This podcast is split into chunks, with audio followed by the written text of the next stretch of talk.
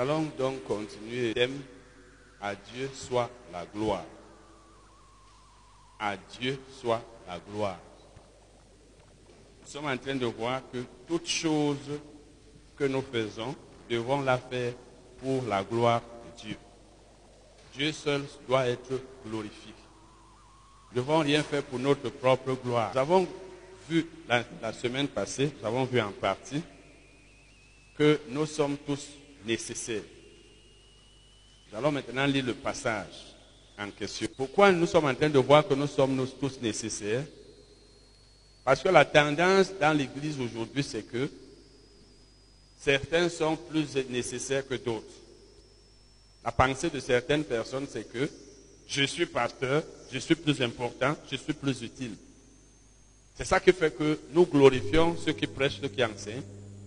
Et certains d'entre eux se glorifient, se considèrent comme étant plus importants que les autres. C'est pourquoi aujourd'hui, la gloire est donnée à ceux qui prêchent, comme s'ils étaient plus importants que ceux à qui ils prêchent.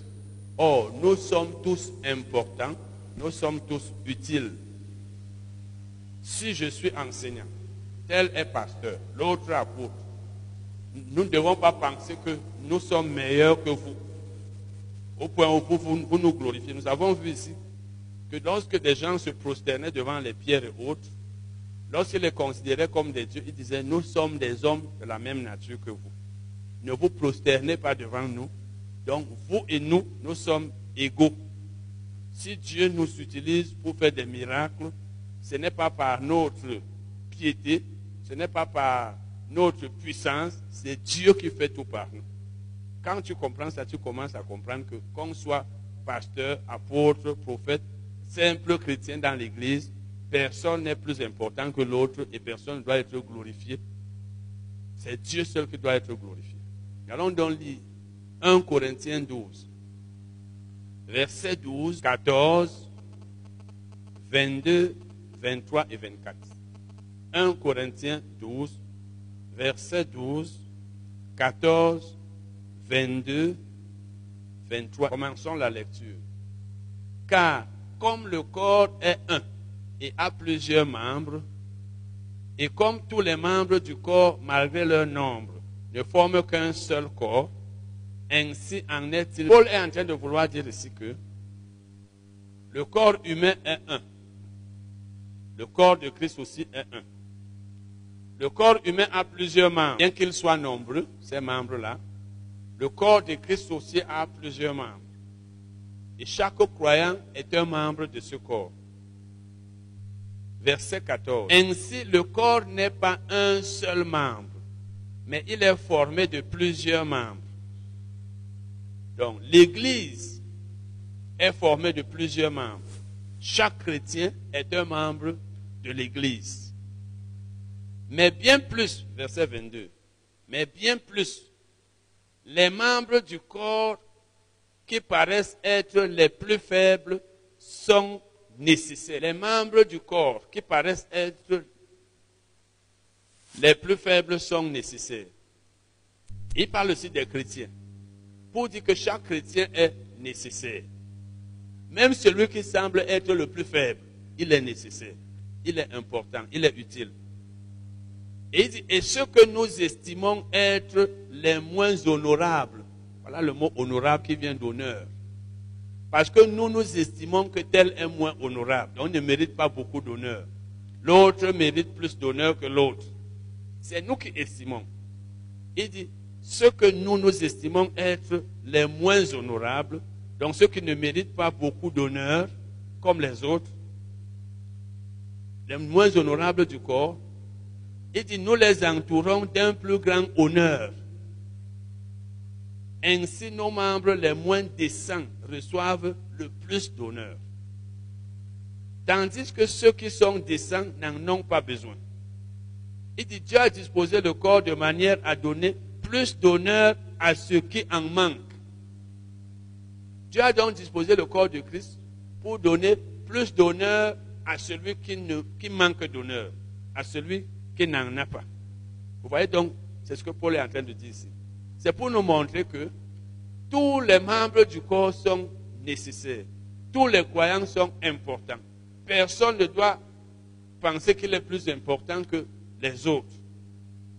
Et vous voyez comme il dit ici, nous estimons ce que nous estimons être les moins honorables. Ce que nous, nous estimons être les moins honorables. Ça veut donc dire que le frère qui n'occupe pas un poste élevé, qui n'est pas pasteur, nous nous estimons qu'il est moins honorable. Or, il est aussi utile, il est aussi important. Donc, ça ne veut pas dire que tu dois euh, dire, mépriser ton dirigeant, que tu dois mépriser ton pasteur, que tu dois mépriser, que tu ne dois pas respecter celui qui te presse, qui t'enseigne, ou bien l'homme de Dieu, comme nous l'appelons. Mais lui aussi doit te respecter. Et tu ne dois pas le respecter comme étant plus important que toi. Parce que comme nous l'avons vu ici, chacun a un don. Dieu a donné les uns de faire ceci. Donc, il a fait à, certains le don, il a accordé à certains le don de faire ceci. Il a accordé à d'autres le don de faire cela. C'est lui qui distribue les dons. Si toi tu as le don de prêcher, l'autre ne l'a pas. Il a un don que toi tu n'as pas. Donc tu ne peux pas te vanter, penser que toi tu le dépasses. C'est Dieu qui doit être honoré parce que c'est lui qui distribue les dons. Et nous avons vu ici que la Bible dit, qu'as-tu que tu n'aies reçu? Et si tu l'as reçu, pourquoi te glorifies-tu comme si tu ne l'avais pas reçu? J'ai le don de faire ceci. Toi, tu as le don de faire cela. Mais c'est Dieu qui a donné cette, qui a distribué ces dons de cette manière. Ça veut dire que nous ne devons pas penser que nous sommes meilleurs que les uns ou les autres à cause de nos dons, puisque tous viennent de Dieu. Donc, maintenant, donc, j'ai un pasteur, c'est le dirigeant du ministère, je le respecte. Mais lui aussi me respecte. Il ne peut pas penser que parce que lui est pasteur, moi je ne suis pas important. C'est Dieu qui nous a créés. Mais je ne dois pas me prosterner devant lui, le considérer comme un Dieu. Penser que lui, parce que les chrétiens, certains chrétiens, respectent même leurs dirigeants, leurs pasteurs plus que Dieu. Or, Dieu seul doit être glorifié. Nous avons vu ici dans un courant, soit que nous mangions, soit que nous buvions, soit que nous fassions quelque autre chose, nous devons tout faire pour la gloire de Dieu. Et je vous ai parlé ici de l'histoire d'un prédicateur nigérian qui est mort et qui est ressuscité et qui dit que le Seigneur lui a montré ses serviteurs. Ils étaient loin de lui. Il a dit, ce que tu vois là-bas, c'était mes serviteurs. Mais ils ont pris ma gloire sur la terre. ils étaient loin de lui. Parce que quand tu prends la gloire de Dieu, tu commences à te comporter comme Dieu, comme si tu étais plus important que les autres. Pourquoi Dieu n'utilise pas les orgueilleux L'orgueil est l'un des plus grands péchés que nous commettions dans l'Église. L'orgueilleux pense qu'il dépasse son frère. Il pense qu'il est plus important en fonction de son argent, en fonction de, son titre, etc., etc. Or, avec Dieu, nous sommes tous égaux. C'est ce que nous devons savoir. Donc, une autre chose que nous allons voir, c'est que nous ne devons pas nous vanter nous avons même déjà vu ça partiellement, nous ne devons pas nous vanter de notre appel ni de nos dons. Nous ne devons pas nous en vanter. Ça veut dire, si j'ai été appelé à faire quelque chose, je ne dois pas me vanter. Me vanter ou me glorifier, c'est la même chose. Si j'ai le don de faire quelque chose, je ne dois pas m'en vanter. Galates 1, verset 15. Galates 1, verset 15. Galates 1, verset 15, nous allons lire. Paul dit, mais lorsqu'il plut à celui qui m'avait mis à part dès le sein de ma mère et qui m'a appelé par sa grâce. Paul parle ici de son appel. Nous savons tous que Paul a été l'homme le plus puissamment utilisé par Dieu après Jésus-Christ. Mais il dit, Dieu m'a appelé par... Et la grâce, c'est un don qu'on n'a pas mérité. Ça veut dire, je n'ai pas mérité cet appel je n'ai pas été meilleur que les autres. C'est une grâce. Donc l'appel est une grâce. Quand Dieu t'appelle à faire quelque chose, par exemple, Dieu m'a appelé à être enseignant, à être enseignant, c'est une grâce. Ce n'est pas par mérite. Parce que c'est lui qui te crée et te donne les capacités de faire telle chose que l'autre ne peut pas faire. Quand tu es donc appelé à faire une chose, considère que c'est une grâce.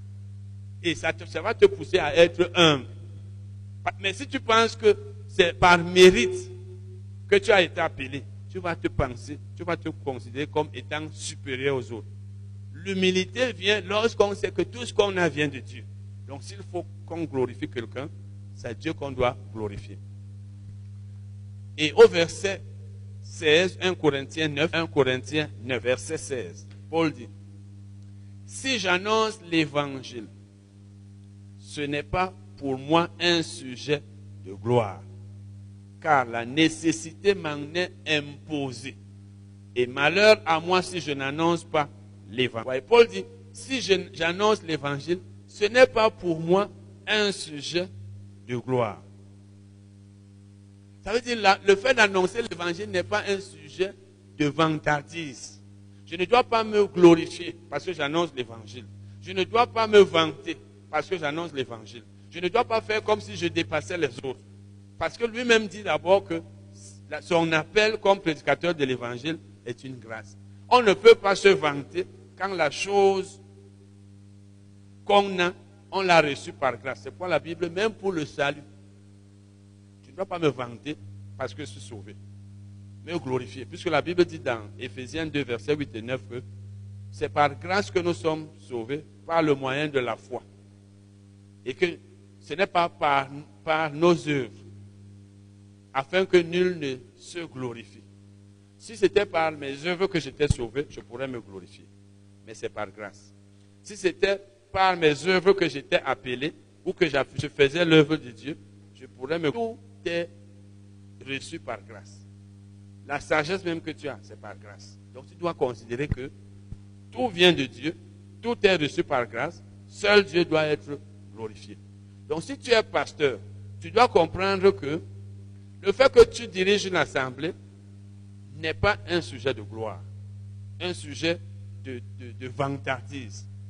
Le fait que tu as le don des miracles n'est pas un sujet de gloire. Le fait que tu es apôtre n'est pas un sujet de gloire. Quand tu comprends ça, tu te considères comme égal à celui qui, sur le plan de la hiérarchie, dans l'église, est en bas. Tu considères que lui et toi, vous êtes égaux. Si nous avions compris cela, il n'y aurait pas tout ce que je vois, tout ce que nous voyons dans nos assemblées, où on pense que le pasteur, c'est un peut-être lui, il est un extraterrestre, nous, sommes, nous, autres, on est des terrestres. C'est comme si lui, il est très proche de Dieu. Non, je vous ai déjà dit, si on, on le sait, dans la Bible, c'est écrit, nous sommes égaux devant Dieu.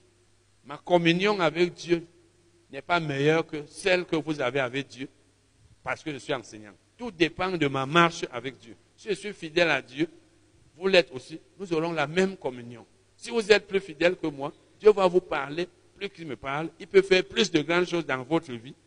C'est seulement parce que souvent dans le ministère, nous profitons des titres. Quelqu'un peut être un pasteur par titre, mais il n'a même pas l'appel. Et on lui donne l'argent comme ça, parce que souvent nous ne demandons même pas à Dieu. Il profite, il est plus riche que vous tous. Pas parce que Dieu l'a appelé, mais parce que dès qu'il a pris le titre de pasteur, les gens disent, c'est un pasteur, c'est mon pasteur. C'est pourquoi apparemment, lui, il est plus béni. Dieu l'aime plus que vous, selon ce que nous pensons. Alors qu'en réalité, c'est souvent même un intrus, quelqu'un qui n'est même pas appelé.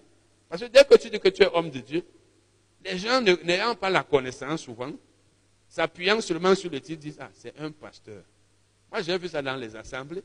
Si quelqu'un est pasteur, portant un titre élevé, par exemple, les pasteurs de district, pasteur régional, on le respecte plus que le simple pasteur.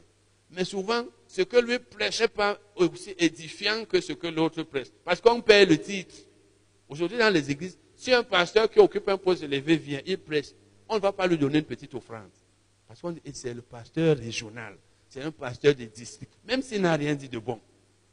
Mais un simple pasteur va prêcher, on va dire, ah, on va lui donner une petite offrande. C'est ça qui fait que souvent nous nous pensons que quand quelqu'un est pasteur, lui, il est plus proche de Dieu. Je vous dis encore que si vous étudiez la Bible, vous la mettez en pratique, vous faites la volonté de Dieu, vous êtes bien enseigné, Dieu va faire des choses dans votre vie, vous-même vous allez peut-être être surpris. Tout ça dépend, parce que c'est la connaissance de la parole et la mise en pratique qui transforme la vie du chrétien. Ce n'est pas Éphésiens 3, versets 20 et 21. Éphésiens 3, verset 20 et 21. Or, à celui qui peut faire par la puissance qui agit en nous. C'est Dieu qui fait par la puissance qui agit en nous. Donc il y a la puissance qui agit en nous, la puissance du Saint-Esprit. Et c'est Dieu qui fait tout ça. C'est sa puissance. Même quand je fais des, miracles, Jésus lui-même disait ça, que c'est Dieu qui faisait les miracles. Il disait, c'est mon Père qui fait les miracles. Donc, la puissance de Dieu qui fait les miracles. Si je fais des miracles, c'est la puissance de Dieu. Et la Bible dit donc, c'est infiniment au-delà de ce que nous demandons ou pensons. Et il dit, à lui soit la gloire. Ça veut dire que si même la puissance de Dieu fait beaucoup de choses par moi, peut-être j'ai le don de faire des miracles, peut-être le don de guérison, peut-être ceci, cela, eh bien, ce n'est pas moi, c'est la puissance de Dieu qui fait tout. Il ne faut donc pas que je me, glorifie comme si c'est moi qui faisais cela. Il faut que Dieu seul soit glorifié. À lui soit la gloire, pas à moi, parce que c'est lui qui fait tout. Je ne suis qu'un objet. Comme vous pouvez prendre une machette, vous commencez à défricher avec, vous coupez les herbes. C'est vous qui utilisez la machette.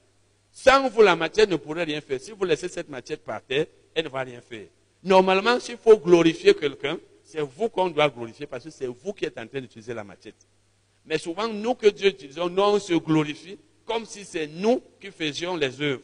C'est ce qui explique le fait que dans certains de nos ministères, une personne qui a été bénie, peut-être a eu un enfant, peut-être a, euh, a été guérie, peut être reprochée parce qu'elle n'a pas, fait l'offrande au pasteur qui a prié pour elle. Ça n'a pas de sens. J'ai prié pour toi. C'est moi qui ai prié. Et tu as eu l'enfant. Et tu as été guéri. Et tu n'as même pas été reconnaissant envers moi. Est-ce que c'est toi le pasteur qui a prié qui l'a guéri? C'est Dieu qui l'a guéri. Une autre personne pouvait prier et Dieu le guérit. Comme Dieu pouvait me le guérir sans ta prière. Et même si Dieu l'a guéri parce que tu as prié, c'est Dieu qui a guéri. Ce n'est pas toi qui as guéri. Souvent, quand Dieu nous utilise, c'est comme si c'est nous qui faisons les œuvres. La Bible dit ici que par la puissance de Dieu agit en nous. Mais c'est à Dieu qu'on doit donner la gloire. À lui seul. La Bible dit ici, à lui seul. Quand la Bible dit à lui seul, ça veut dire que la gloire ne doit pas être donnée à une autre personne. On ne doit même pas dire, comme on dit aujourd'hui, un grand homme de Dieu. Il est un puissant homme de Dieu. Ce n'est pas l'homme de Dieu qui est puissant, c'est la puissance de Dieu en lui qui est fort. 1 Corinthiens 12, versets 4 à 6. 1 Corinthiens 12, versets 4 à 6. Il y a diversité de dons. Il y a diversité de dons. Mais le même, et diversité de ministères. Mais le même Seigneur diversité d'opérations.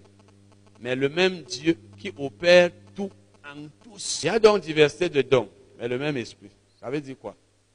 Il y a plusieurs dons dans l'Église, mais c'est le même, c'est le Saint-Esprit qui les opère tous. Il les opère par nous. Quand vous lisez 1 Corinthiens 12, même verset 7 à 11, vous allez voir que la Bible dit que à chacun la manifestation de l'Esprit est donnée. Ça veut dire les dons sont opérés par nous, mais c'est le Saint-Esprit qui le fait. Si le Saint-Esprit, si Dieu ne veut pas que tu prophétises, tu ne vas pas prophétiser. Quand il y a prophétie dans une assemblée, ça veut dire que Dieu a voulu qu'il y ait une parole sortant de la bouche d'une personne. C'est le Saint-Esprit qui fait que tu prophétises. C'est lui qui fait que tu aies une parole de connaissance. Donc, c'est lui qui t'utilise. Tu es là un instrument. Si on ne t'utilise pas, tu ne peux rien faire. Comme je l'ai dit tout à l'heure, la matière ne peut rien faire sans l'utilisateur.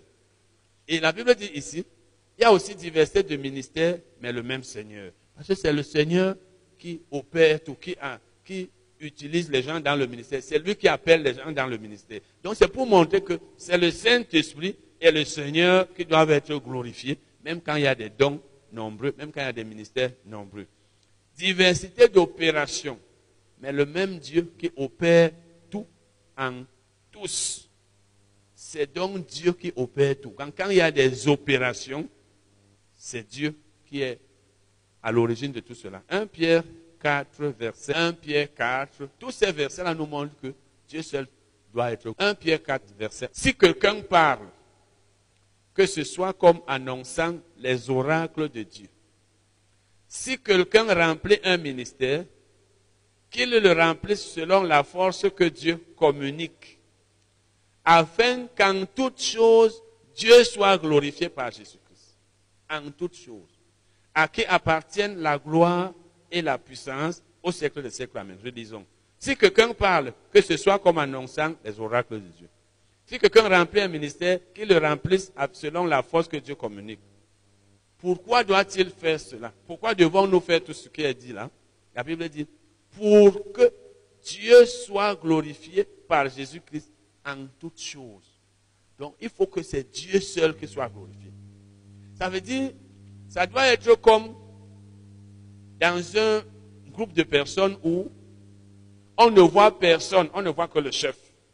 Un peu comme dans certains gouvernements où on glorifie, ou alors que dans certains États, dans certains États, dans certains gouvernements, suivez mon regard, où le chef est glorifié. Tout ce qu'on dit, c'est le chef. Le chef est comme ceci. C'est le meilleur. C'est le patron. C'est sa magnanimité. C'est grâce à lui. Oh, c'est lui. Vous avez entendu ça, n'est-ce pas? Voilà. Ça veut dire qu'il est Dieu. C'est lui seul. Nous autres, on n'est rien. C'est lui qui a fait ceci. C'est lui qui a fait. C'est comme ça le royaume de Dieu. Bon. Mais dans le monde, ça ne devrait pas être comme ça. Dieu seul doit être glorifié. Mais dans certains états, c'est une personne qui est glorifiée. C'est-à-dire la personne est considérée comme un Dieu. Pourquoi? Parce qu'il suffit qu'elle décide que toi, pour toi, c'est fini. Et c'est fini. Je me rappelle, le chef de l'État avait dit ça un jour à un journaliste, quoi, en 85 ou 86, qui lui avait dit que, parce qu'il avait fait un, remaniement, il avait changé ministre parce qu'il a signé un traité avec un, gouvernement étranger, un État étranger, sans que le président soit au, courant. Il a fait le remaniement. Le remaniement ministériel, remplacement d'un seul ministre. Et quand le journaliste lui a dit un jour, parler de ça, il a dit oui, c'est parce qu'il a fait ceci, ceci, cela. Et il lui a dit, même vous qui êtes là, monsieur tel, il suffit d'un coup de tête pour que vous ne soyez plus rédacteur en chef ici. en direct. il suffit d'un coup de tête de voir, comme pour lui dire que je suis puissant. C'est les choses qui sont ça la CATV. Il suffit d'un coup de tête. Donc, moi, je l'ai enlevé. Même toi là, si je dis même pas, tu n'es plus rien. C'est comme ça que Dieu est. S'il dit que je ne suis plus rien, je ne suis plus rien. Donc, dans le monde, on ne devrait pas glorifier un homme comme nous l'entendons souvent. Oh, tel est comme ceci, comme cela. C'est Dieu seul. C'est comme ça dans le royaume de Dieu. Ça dit, la gloire, c'est Dieu. Moi, je ne suis rien. Je ne suis qu'un petit serviteur de Dieu. Je ne suis qu'un petit chrétien. Par rapport à Dieu, c'est lui qui fait tout par moi. C'est lui qui m'utilise. Ce n'est que quand tu es humble que tu peux être comme ça. Mais si tu penses que Dieu t'utilise, tu commences à réfléchir, tu commences à te comparer. Parce que l'orgueil vient aussi du fait que tu te compares aux autres. Tu vois comment Dieu fait les choses dans ta vie, il ne les fait pas dans la vie des autres. Tu commences à penser que tu es très grand. Et quand tu as des tendances d'orgueil, tu, seras abaissé.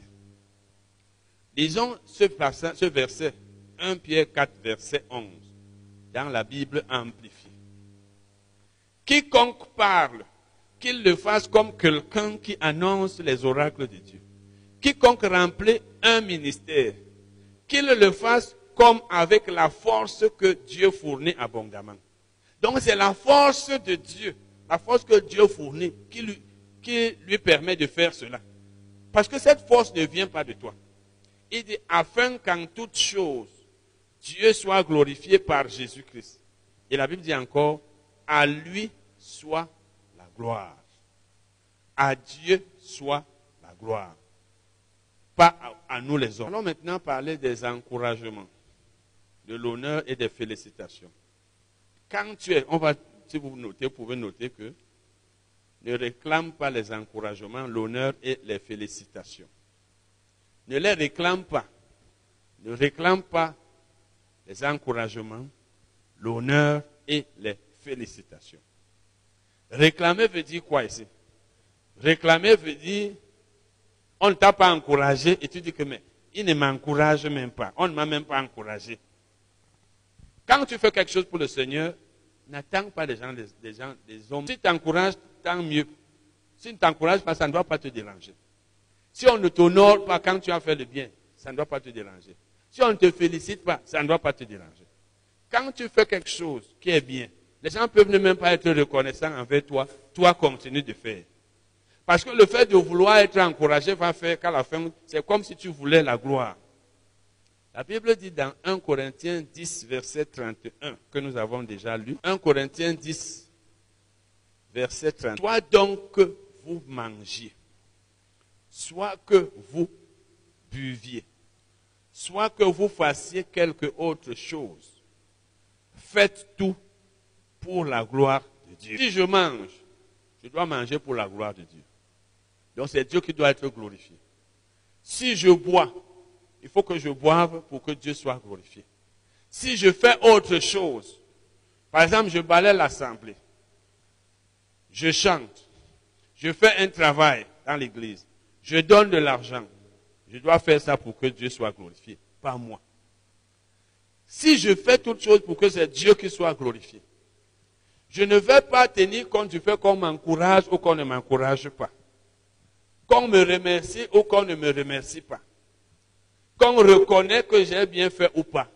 je fais ça pour la gloire de Dieu. Parce que souvent nous faisons les choses comme si nous voulons qu'on nous remercie. Et je vous ai dit, même les êtres humains à qui nous faisons du bien. Si tu fais du bien à une personne qui n'est pas reconnaissante envers toi, toi fais. Ne cherche même pas à savoir si elle est reconnaissante. Parce que tu risques de ne même plus faire le bien. Parce qu'il y a aussi des gens ingrats. Mais toi, tu ne fais pas ça. Parce que même quand tu donnes à une personne, tu lui donnes ce que tu lui donnes pour la gloire de Dieu. Et rappelez-vous, nous avons déjà vu ici dans Colossiens 3, verset 23-24 que tout ce que nous faisons, faisons-le comme pour le Seigneur, parce que nous recevrons du Seigneur, et non pour les hommes, parce que nous recevrons du Seigneur la récompense. Donc si j'aide quelqu'un, je ne cherche pas à savoir, je ne dois pas chercher à savoir s'il est reconnaissant, s'il m'a remercié. Sinon, je risque de ne plus l'aider. Et ce sera comme si je l'aidais pour être remercié. Puisque je l'aide pour le Seigneur.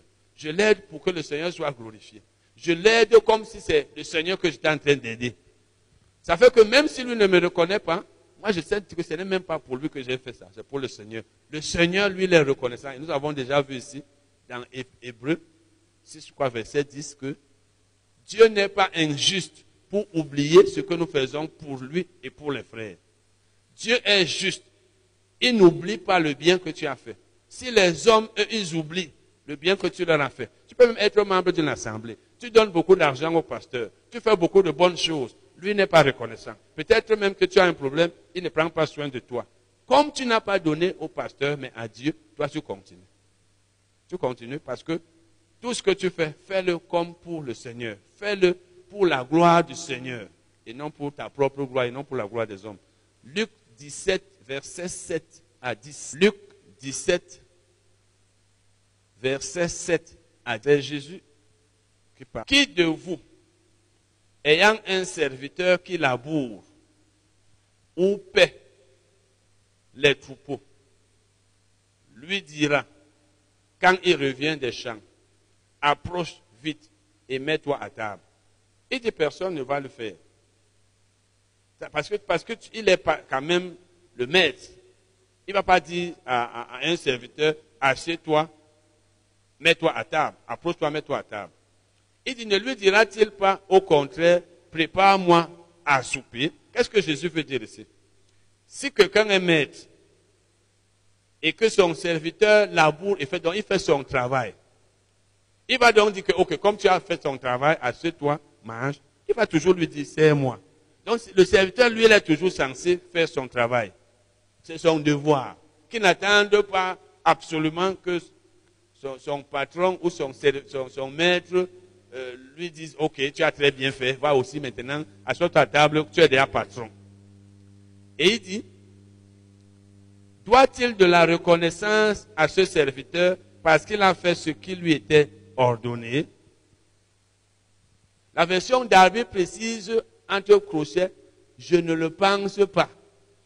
Ça veut dire que le serviteur ne doit pas de la reconnaissance Pardon, le maître ne doit pas de la reconnaissance au serviteur.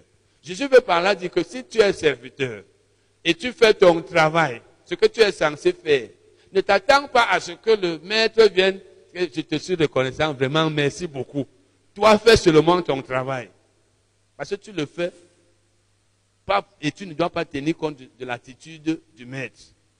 Ça ne veut pas dire que le maître doit te mépriser, mais toi, tu ne dois pas tenir compte de son attitude. Et il dit, vous de même. Et c'est à nous que Jésus s'adresse. Il dit, vous de même. Quand vous avez fait tout ce qui vous a été ordonné, dites, dites, nous sommes des serviteurs inutiles. Nous avons fait ce que nous devions faire. Donc quand tu es chrétien et tu fais ton devoir de chrétien, peut-être tu as fait un travail dans l'église, dans le ministère. Peut-être tu as aidé un frère ou une sœur. Peut-être tu as donné de l'argent à celui qui te prêche ou t'enseigne. Peut-être tu as fait ceci ou cela. C'est ça, c'est ton devoir. Parce que c'est la Bible qui t'a donné ce devoir. C'est la Bible qui dit que donne à celui qui t'enseigne. C'est elle qui dit donne à ton frère. C'est elle qui dit fais les travaux dans l'église. C'est la Bible. C'est ton devoir que le Seigneur t'a donné. Maintenant, quand tu fais cela, dis, je suis un serviteur inutile. Tu ne dois pas penser que tu es trop, important, que tu te comportes comme quelqu'un qui a trop fait. Il dit, dit, nous sommes des serviteurs inutiles, nous avons fait ce, qui nous ce que nous devions faire. Donc, quand tu fais ton devoir, tu ne dois pas faire comme si c'est une faveur. Un chrétien ne doit pas se comporter quand il a fait son devoir comme si c'était une faveur.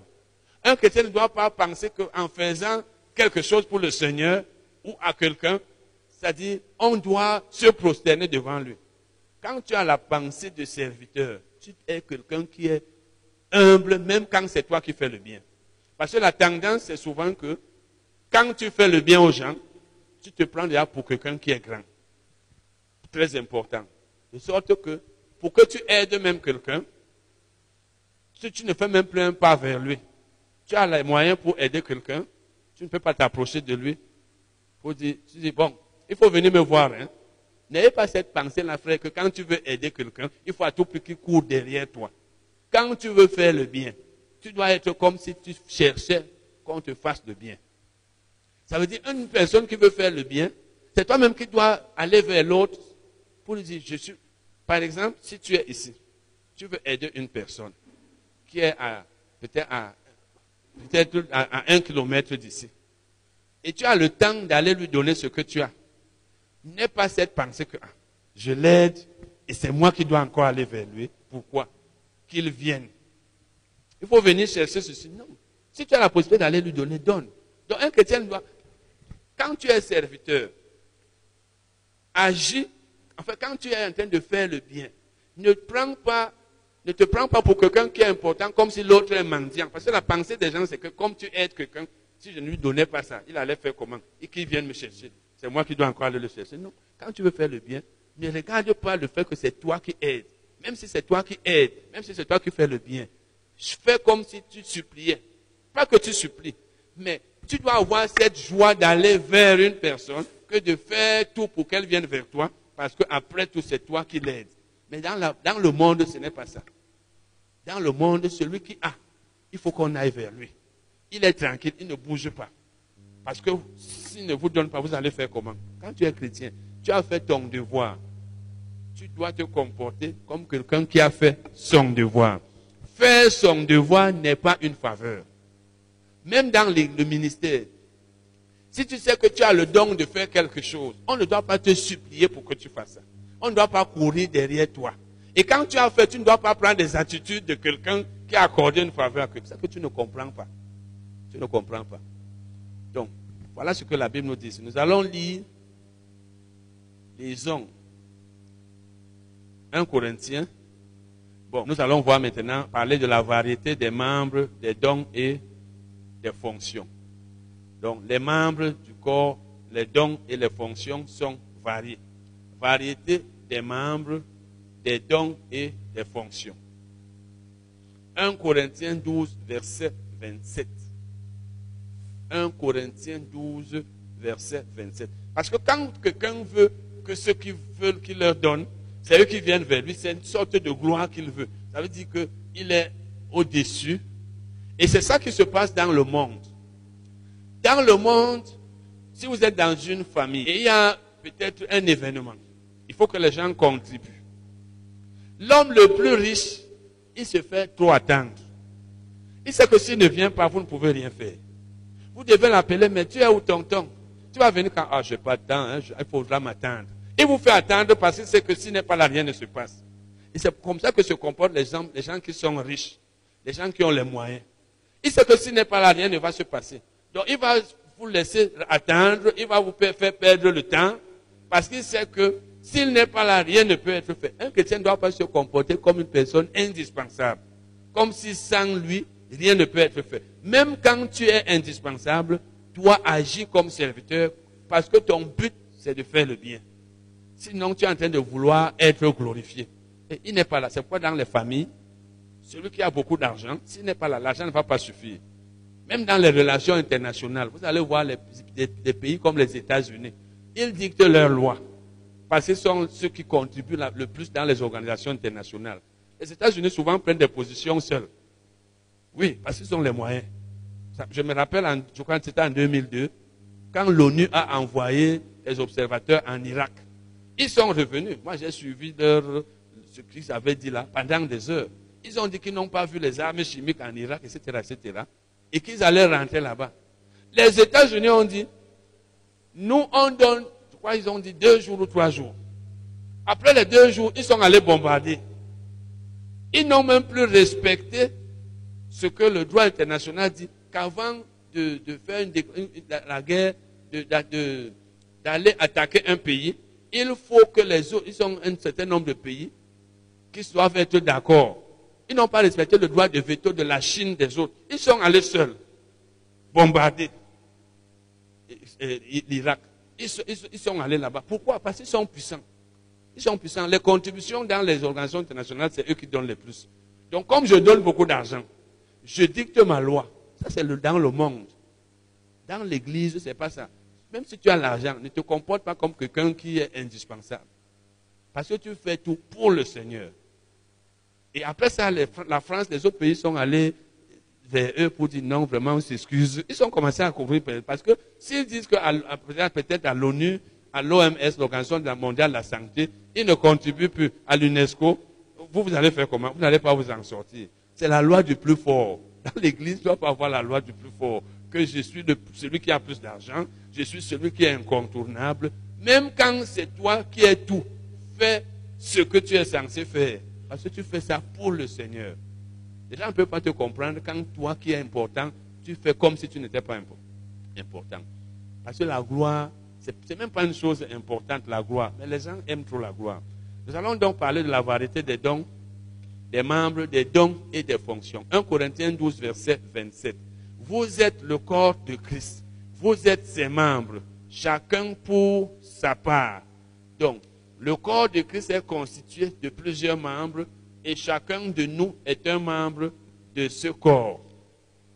Dans Romains 12, verset 4 à 6. Romains 12, verset 4 à 6. Car comme nous avons plusieurs membres dans un seul corps, et que tous les membres n'ont pas la même fonction, vous voyez, nous sommes plusieurs membres.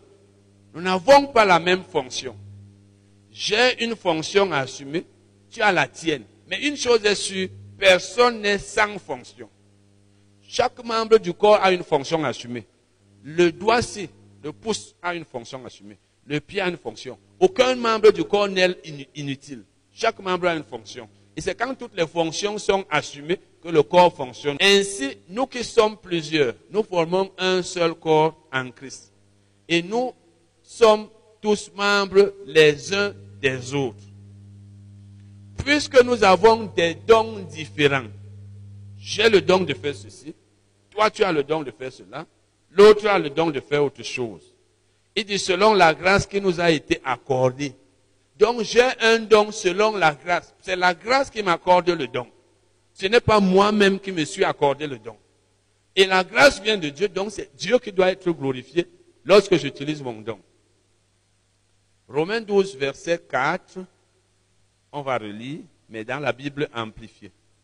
Car comme nous avons plusieurs parties, et met entre parenthèses, plusieurs organes, plusieurs membres, dans un corps physique, et toutes ces parties n'ont pas la même fonction ou la même utilisation. Elles n'ont pas, ces parties, les parties du corps n'ont pas la même fonction, la même utilisation. Ça veut dire, les chrétiens n'ont pas la même fonction, les chrétiens n'ont pas la même utilisation. Dieu t'utilise dans tel domaine. Il utilise l'autre dans tel domaine. Il m'utilise dans tel domaine. Et nous allons donc voir que chacun ayant sa fonction, nous avons besoin les uns des autres. C'est ce que nous sommes en train de voir maintenant. Nous avons besoin, comme sous-titre, si vous notez, nous avons besoin les uns des autres. Donc si moi j'assume telle fonction, toi tu assumes telle autre, j'ai besoin de toi. Parce que si toi tu n'assumes pas ta, fonction, le corps ne peut pas bien fonctionner. C'est ça qui fait donc que personne ne doit être glorifié parce que chacun est utile. 1 Corinthiens 12, verset 18, 21, 24 et 21 Corinthiens 12, verset 21, 24 et 20. Allons lire. Maintenant, Dieu a placé chacun des membres dans le corps comme il a voulu. Dieu a placé chacun des membres dans le corps comme il a voulu. Il a placé l'un à tel endroit. C'est Dieu qui a voulu que le pied soit ici et l'autre soit là. C'est lui qui a voulu que la tête soit ici. Dieu pouvait faire que la tête soit en bas. C'est pas ça. Hein? Et on marcherait la tête en bas, les pieds en l'air. Et ce serait bien.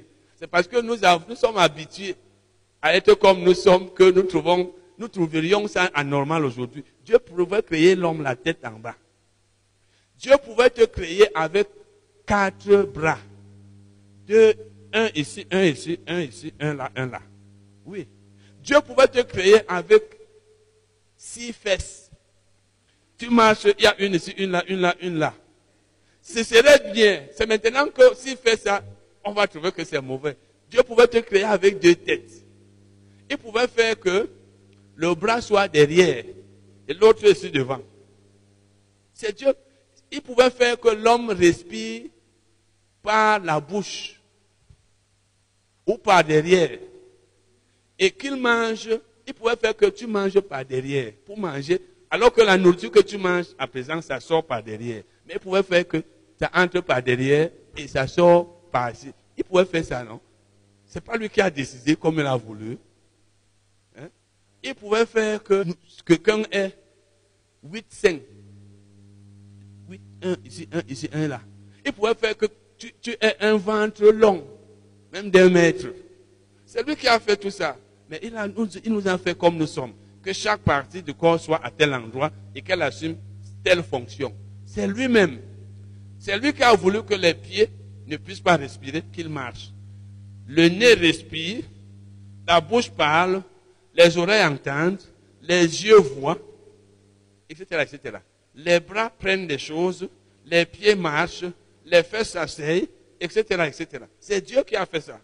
Donc il a créé chacun, il a mis les parties. C'est lui le créateur. Ça veut donc dire que dans l'église, c'est lui qui a voulu que tel soit pasteur, si nous respectons l'appel. C'est lui qui a mis tel pasteur, il a mis tel évangéliste, il a mis tel prophète, il a, donné fait le don de, de, de prophétie à l'autre. Il a fait de tel celui qui finance, ou alors qui a plus d'argent. C'est lui qui a fait tout ça. Ça veut dire, quand je fais mon travail, je dois savoir que c'est Dieu qui a fait de moi celui qui doit faire ce travail. Ce n'est pas moi-même. Et maintenant, il dit, l'œil ne peut pas dire à la main, je n'ai pas besoin. Ni la tête dire aux pieds, je n'ai pas besoin de toi. Si la tête pouvait dire à la main, je n'ai pas besoin de toi. Il, il parle même de l'œil. Si l'œil dit maintenant à la tête, je n'ai pas besoin de toi. Ok. Pas à la tête, à la main. La main va dire à l'œil, ok. N'est-ce pas, le corps veut boire de l'eau. Toi, l'œil, prends alors le gobelet. La main va dire, parce que c'est la main qui prend le gobelet pour qu'on boive, ou alors le verre d'eau. La main va dire à l'œil, comme tu n'as pas besoin de moi, tu es en train de, comme toi tu es l'œil, tu vois bien, n'est-ce pas? N'est-ce pas, tu vois le, le gobelet là Prends alors, prends, tu bois. Moi, je ne bouge pas. Comment est-ce que le corps allait prendre? Donc, c'est pour dire que chacun a son rôle à jouer. Chacun a son rôle à jouer. On lit la, la suite. Bon, la suite c'est, il dit, ni la tête dire aux pieds, je n'ai pas besoin de vous. Si la tête dit aux pieds, je n'ai pas besoin de vous. Les pieds vont dire à la tête, ok. N'est-ce pas que le corps entier veut aller là-bas dehors? Nous, les pieds, nous ne bougeons donc pas. Toi, la tête marche. On va voir comment tu vas marcher. Et le corps va être bloqué parce que les pieds ont refusé de marcher. Comme le corps va être bloqué parce que, euh, comme nous l'avons vu ici, la main a refusé de prendre ce dont le corps avait besoin. Et maintenant, je lis le verset 24 en partie. Dieu a disposé le corps de manière à donner plus d'honneur à ceux qui en manquaient. Ça veut dire, la partie du corps qui n'a pas beaucoup d'honneur, ou alors qui n'en a pas, Dieu a disposé le corps pour donner plus d'honneur à cette partie-là. Et il, dit, afin qu'il n'y ait pas de division dans le corps. Donc Dieu ne veut pas qu'il y ait division dans le corps de Christ. Donc même le chrétien qui semble ne pas avoir beaucoup d'honneur, Dieu a disposé le corps pour qu'il en ait. Parce que lui aussi, il a, fait, il a quelque chose à faire. Mais que les membres aient également soin les uns des autres. Dans l'église, le pasteur est le plus vu ou alors le dirigeant, le plus respecté. Mais, s'il doit prêcher, et qu'ils doivent venir ouvrir la salle, et qu'ils doivent balayer, et qu'ils doivent donner de l'argent, il ne s'en sortira pas. Dieu a donc fait que plusieurs donnent de l'argent. En principe, nous tous, chacun donne selon ses moyens. Les, les gens balayent, les autres chantent, les autres lavent les chaises, les autres font ceci, cela, etc., etc. C'est comme ça que le corps de Christ fonctionne. Donc chacun a quelque chose à faire. Je vous ai souvent dit, lorsque j'arrive ici, comme ce soir, je trouve que la salle est déjà ouverte. C'est quelqu'un qui a ouvert avant moi. Je, je, ne viens pas ici samedi, mais la salle est lavée. Moi, je passe mon temps à préparer les enseignements, à enseigner, Certains sont là, ils ne sont pas tranquilles. Il faut, par exemple, je me rappelle, nous sommes venus ici un dimanche, il y a quelques semaines. Comme il y avait eu des travaux, on a repeint parce que la, peinture était grattée là. Il y a deux, un frère et une sœur que nous, on a trouvé ici, qui sont venus très tôt. Parce qu'ils se sont fixés rendez-vous en disant, il faut qu'on aille balayer la salle. Et ce n'était pas un jour de balayage, un dimanche. Parce qu'il y avait la saleté ici. Pendant que moi je dors chez moi, ou alors moi je prépare les enseignements, il y en a qui réfléchissent que la salle est sale. Il faut qu'on aille la laver. Il y en a qui réfléchissent qu'il faut de l'argent pour le ministère. Il y en a qui disent qu'il faut prier pour le ministère. Il y en a qui sont là, il faut qu'on chante, etc., etc.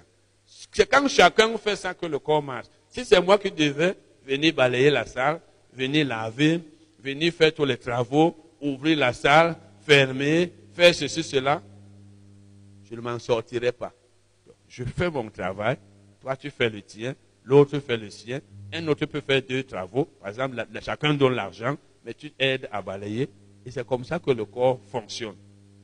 Je n'ai donc pas le droit de penser que je vous dépasse ou que je, suis plus important, et je n'ai pas le droit de, de vouloir être honoré. Non, c'est quand même l'homme de Dieu. Non, il a sa part de responsabilité vous avez aussi votre part. C'est votre argent qui fait que le ministère marche.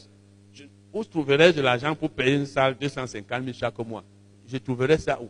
Tout ça, c'est parce que chacun fait son devoir. C'est pourquoi donc Dieu a voulu que chacun fasse son devoir. Il a mis l'un ici, l'autre là-bas, et nous sommes égaux. 1 Corinthiens 3, verset 1 Corinthiens 3, verset. Paul dit dans les versets, au verset précédent, j'ai planté, Apollos a arrosé. Paul a prêché l'évangile, Apollos a enseigné. Il dit, ce n'est pas celui qui plante qui a quelque chose, ni celui qui arrose, mais Dieu qui fait croître. Il dit que celui qui plante, verset 8, il dit, enfin verset 6, 7 et 8, celui qui plante et celui qui arrose sont égaux. et chacun aura sa récompense selon son propre travail. Donc, l'apôtre et l'enseignant sont égaux. Ce qui est important, c'est que chacun fasse son travail. Quand l'apôtre presse l'évangile, comme au temps de Paul, les chrétiens, les gens croient en Jésus, deviennent chrétiens. L'enseignant vient leur enseigner la Bible pour les faire grandir. Les deux ont fait leur travail, ils sont égaux. Le chrétien, lui, il assiste aux enseignements, il écoute. Lui, il balaye la salle pour qu'elle soit propre. L'autre ferme la porte. La plupart du temps, quand je finis d'enseigner, je pars. Il y a des fois je ferme, il y a des fois je pars. Je laisse certains frères ici. S'il refuse de fermer la porte, puisque Titi là, il est même rentré, c'est nous qui sommes là pour fermer la porte, ça reste ouvert. On peut venir là, on trouve qu'on a ramassé les choses. Mais c'est eux qui ferment la porte pour que la, la salle soit en sécurité. Donc nous sommes égaux. Mais Dieu a fait que les uns fassent telle chose, les autres telle autre, pour que tout fonctionne bien. Chaque, œuvre que nous faisons, chaque travail que l'un de nous fait est important. C'est la somme de tout ça qui fait que le ministère marche. Si ceux qui donnent l'argent grèvent tous et disent non, on ne va plus donner l'argent, on va nous faire sortir d'ici. Donc nous sommes égaux. La seule différence, c'est que nous n'avons pas les mêmes, la même fonction. Chacun a sa fonction. L'essentiel, c'est que chacun fasse ce que Dieu l'a envoyé faire dans l'Église. Parce que je vous ai déjà dit Dieu récompense la fidélité. Il récompense celui qui est à sa place, qui fait son travail, ce qu'il est censé faire. Et il le fait bien. Il ne récompense pas les titres. Si nous comprenons ça, on sera avec notre pasteur comme on est avec notre mari, comme on est avec notre frère. Parce que beaucoup d'entre nous, même les sœurs, il y en a qui respectent même le pasteur plus que leur mari. Oh, le pasteur c'est un frère. L'enseignant est un frère. L'apôtre est un frère. Ton mari, n'est-ce pas, tu blagues avec lui? C'est pas ça. Hein? Vous blaguez avec vos maris. Les hommes là, vous blaguez avec vos femmes, c'est ça? Ou alors vous êtes des gens qui sont stricts. Quand vous entrez là, il y a à manger pour moi là. Il n'y a pas à manger.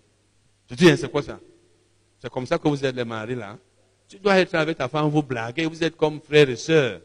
C'est comme ça. C'est-à-dire, il ne doit pas avoir de, complexe d'infériorité ou de supériorité parce que tu es le grand roi. C'est la même chose. Le pasteur devrait être quelqu'un que vous marchez. Moi, je blague souvent avec les frères et sœurs comme si c'était mes, frères cadets.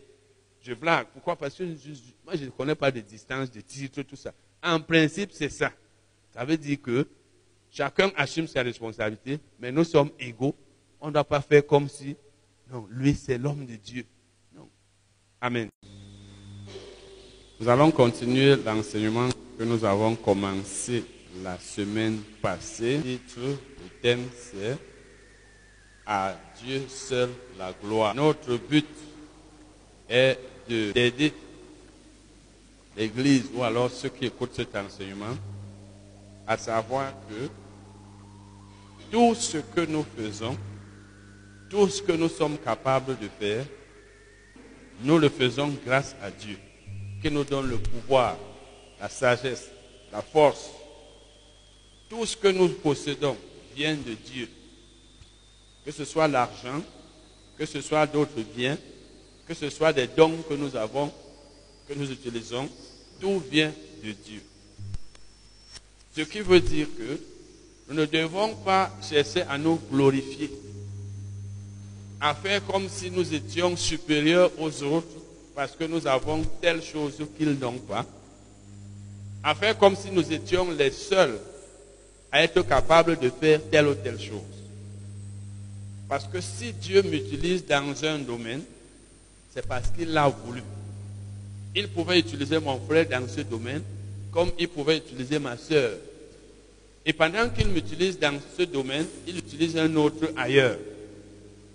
Donc, je ne dois pas penser que si moi, Dieu m'utilise dans tel domaine, je dépasse tel. C'est Dieu qui a voulu que tel fasse telle chose, que tel est tel don. Et si même une autre personne pourrait être utilisée par Dieu dans mon domaine, ça dépend de Dieu. Donc, la gloire doit être donnée à Dieu dans tout ce que nous avons commencé à voir Nous allons lire Acte 10, versets 25 et 26. Parce que le sous-titre que nous avons commencé à développer, c'est celui-ci. Les postes que nous occupons n'impressionnent pas Dieu. C'est ce que nous avons commencé à voir la semaine passée. Et nous avons vu Acte Galates 2, verset 6, où Paul a dit qu'il n'a pas considéré Pierre, Jean et Jacques comme des super personnes. Parce que le même Dieu qu'il a appelé, lui Paul, il a envoyé prêcher l'évangile aux, païens.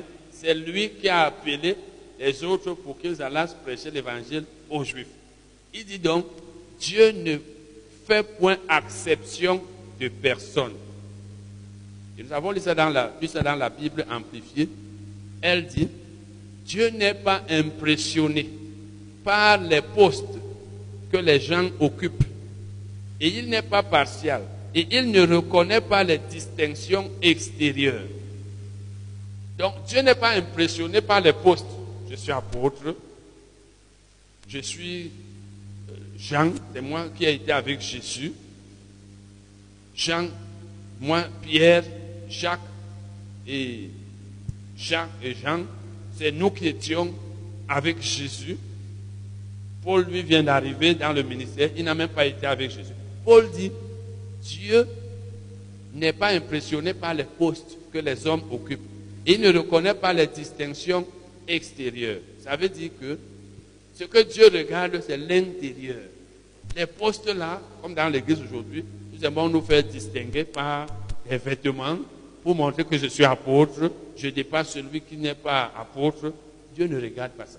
Et un chrétien qui a la pensée de Dieu ne tient pas compte des titres.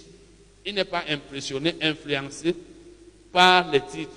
De sorte qu'il respecte ceux qui occupent des titres, enfin des postes élevés, ceux qui portent des titres élevés plus que les autres.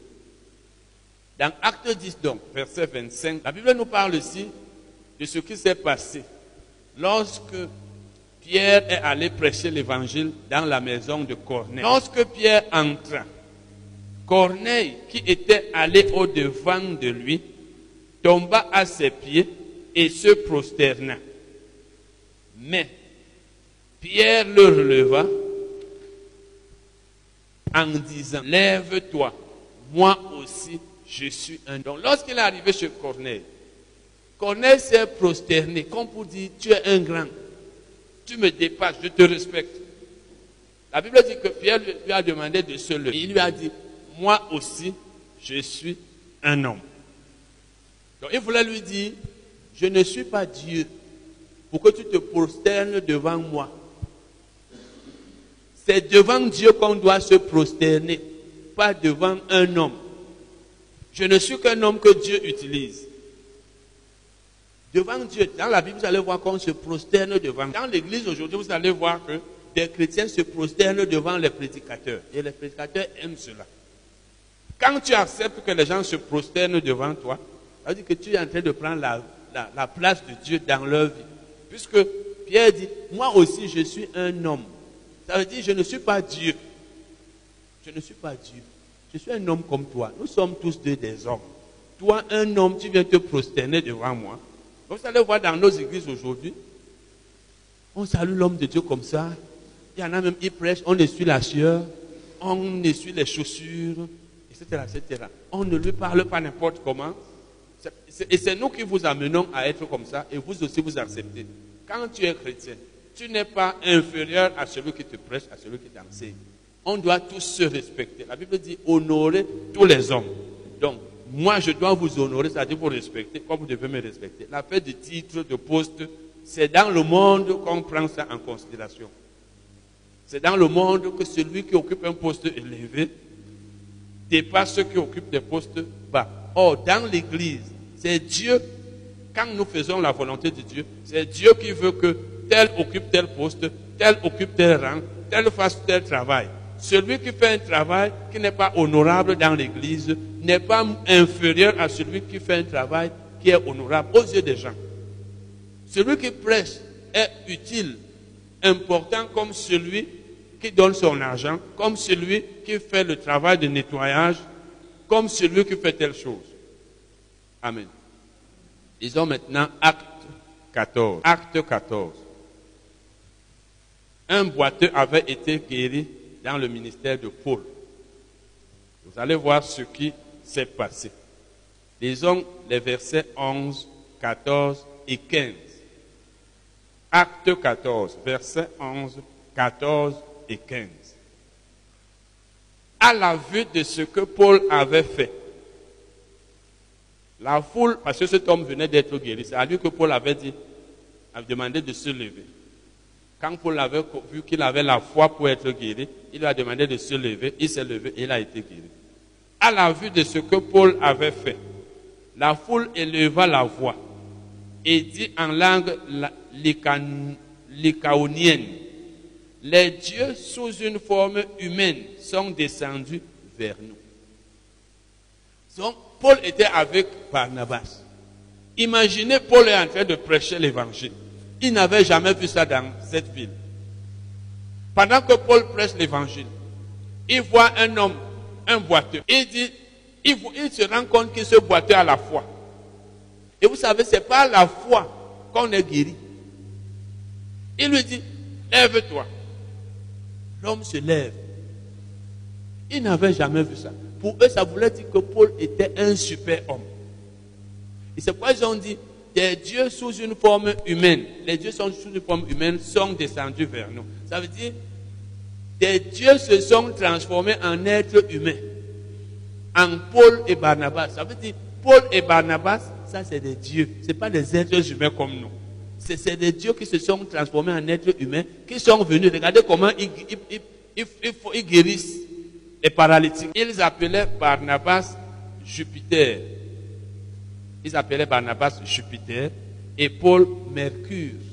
Parce que c'était le nom de Dieu, Jésus. Parce que c'était lui qui portait la parole. Le prêtre de Jupiter, dont le temple était à l'entrée de la ville, amena des taureaux avec des bandelettes vers les portes et voulait de même que la foule offrir un sacrifice. On voulait donc offrir un sacrifice au deux dieux qui avaient guéri cet homme. Parce qu'on n'offre pas un sacrifice à n'importe qui, on offre le sacrifice à Dieu.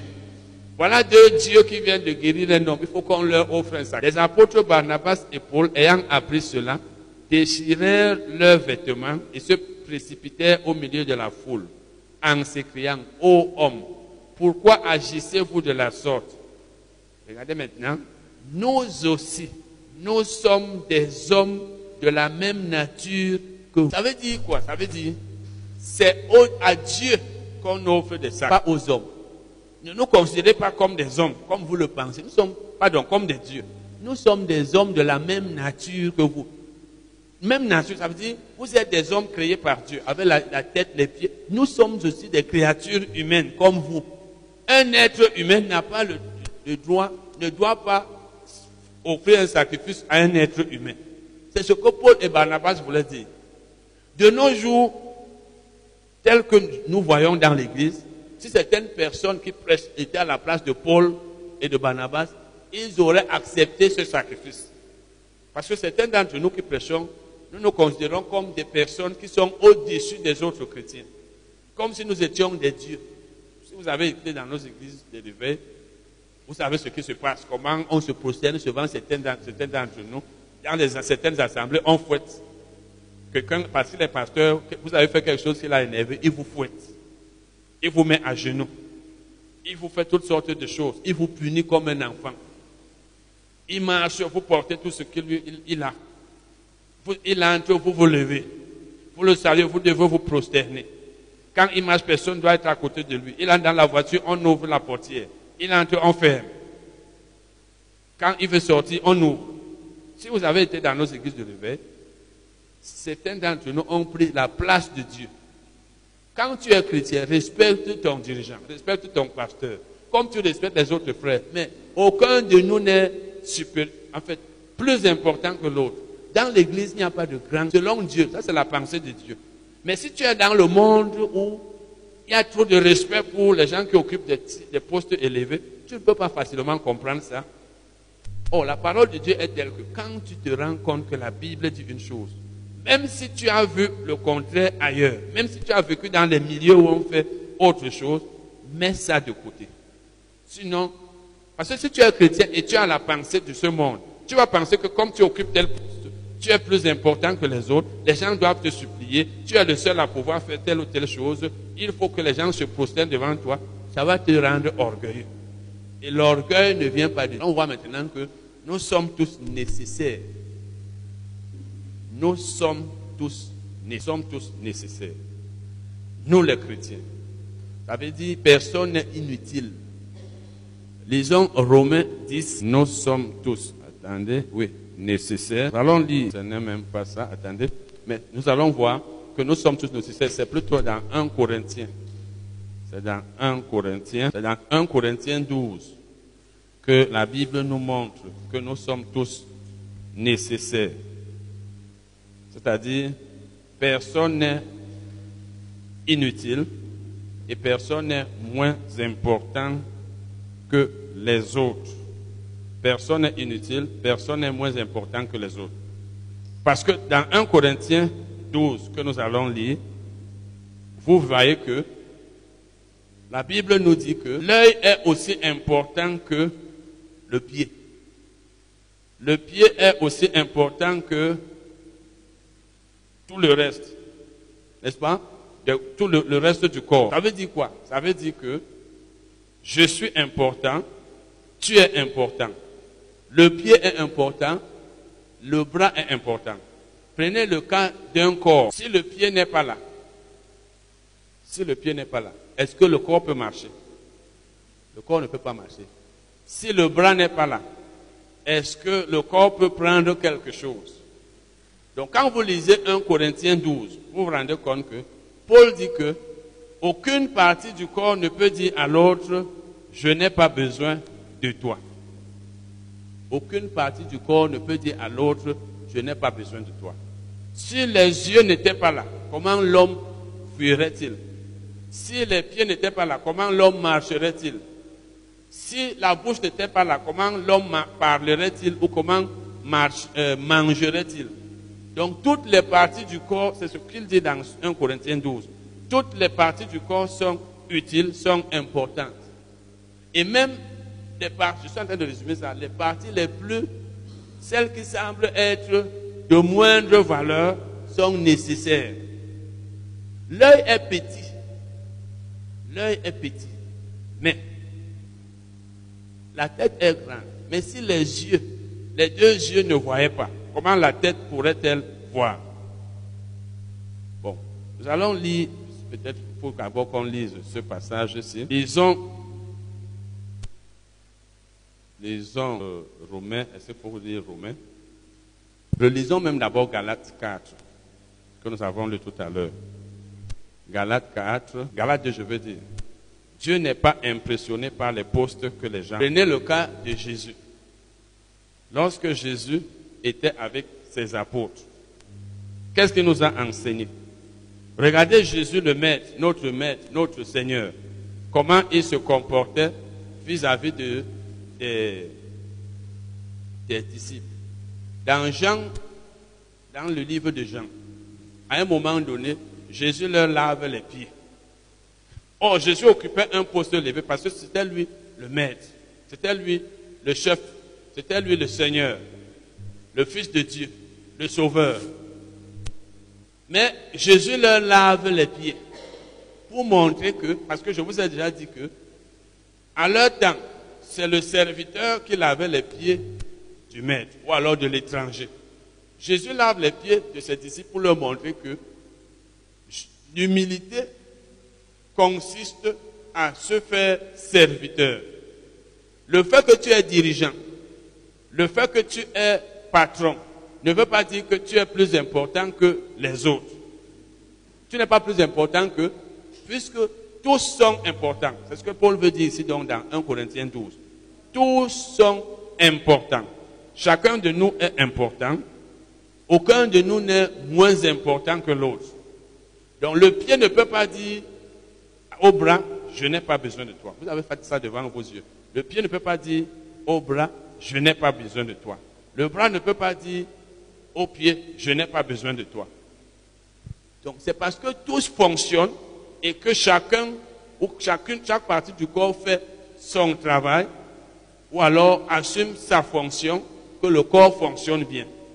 C'est la même chose dans l'Église. Parce que quand vous lisez 1 Corinthiens 12, vous voyez que Paul fait une comparaison entre le corps humain et le corps de Christ. Pour montrer que le corps de Christ fonctionne comme le corps humain. Ça veut dire, si moi, Dieu m'utilise dans tel domaine, c'est parce que Dieu utilise l'autre dans un autre domaine.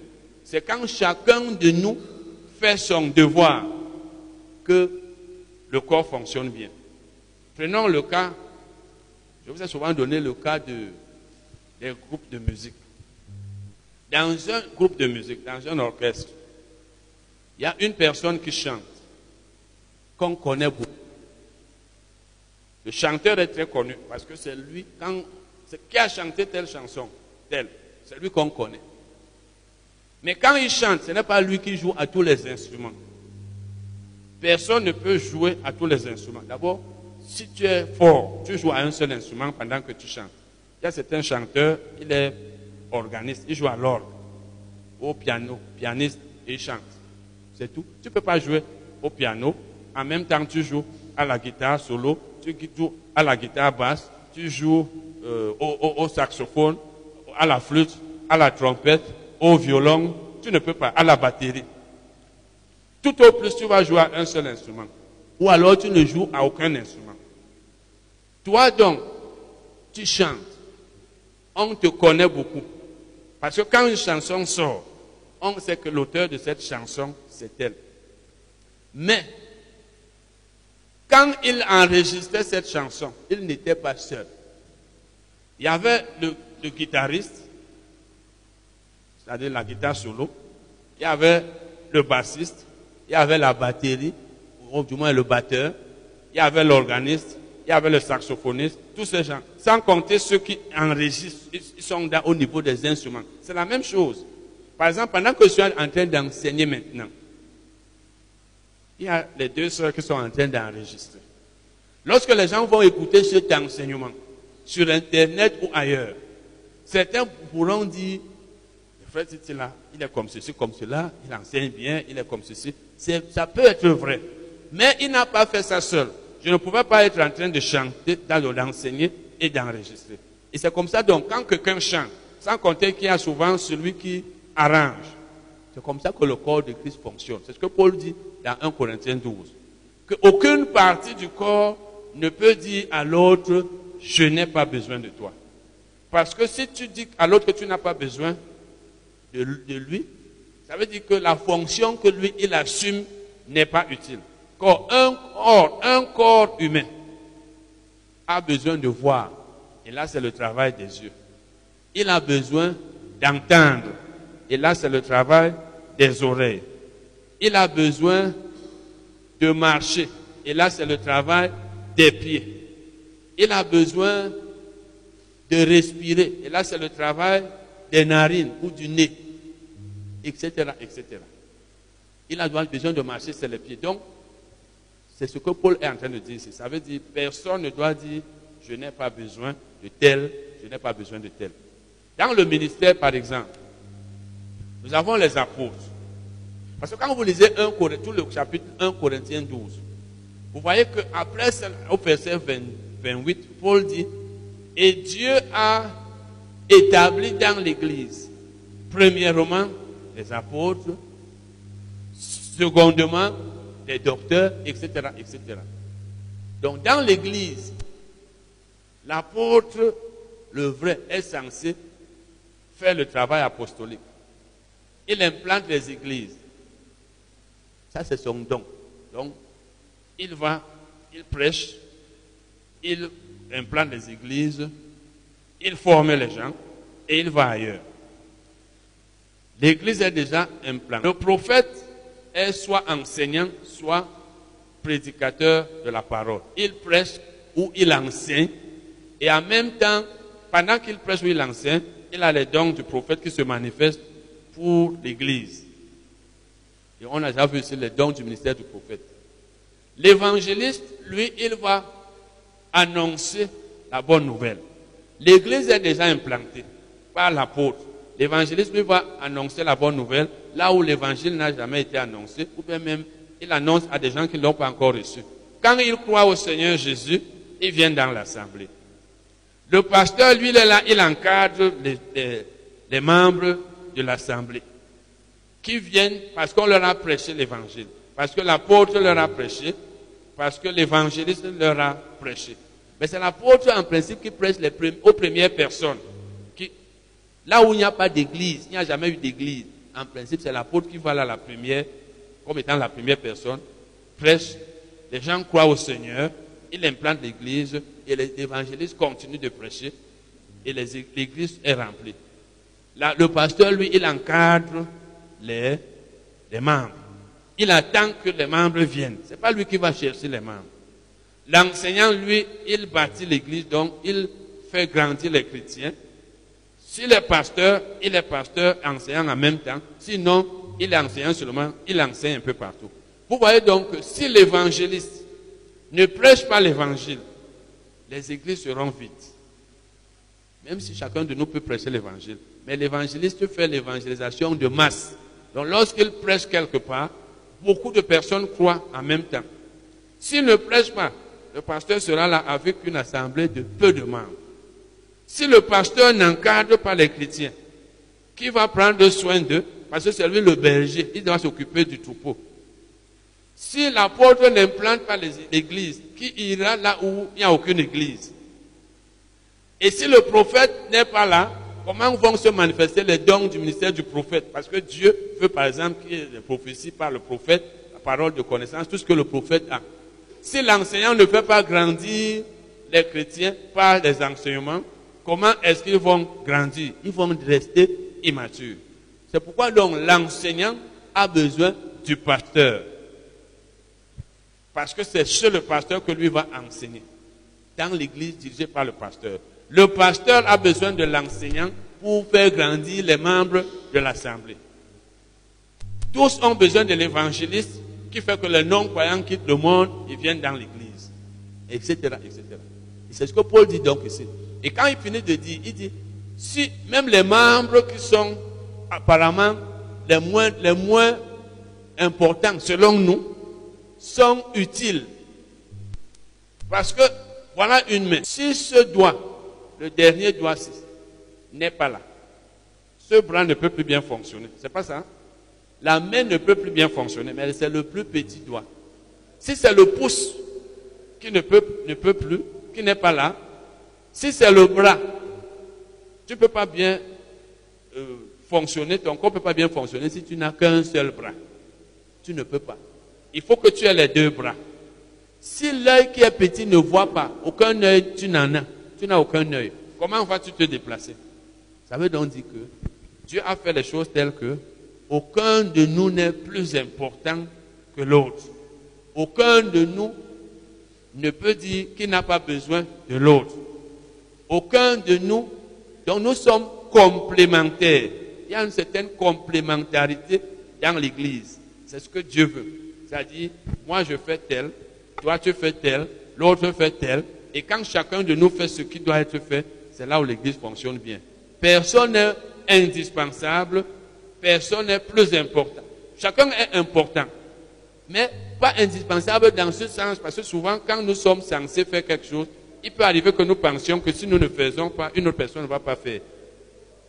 Dans le corps de Christ, tu peux être appelé à enseigner. Si tu refuses d'enseigner, par exemple, tu penses que si tu n'enseignes pas, personne d'autre ne va enseigner. Il y a d'autres personnes qui sont là pour enseigner. Si tu es pasteur, tu refuses de faire le travail de pasteur, il y a une autre personne qui est là pour faire le travail de pasteur.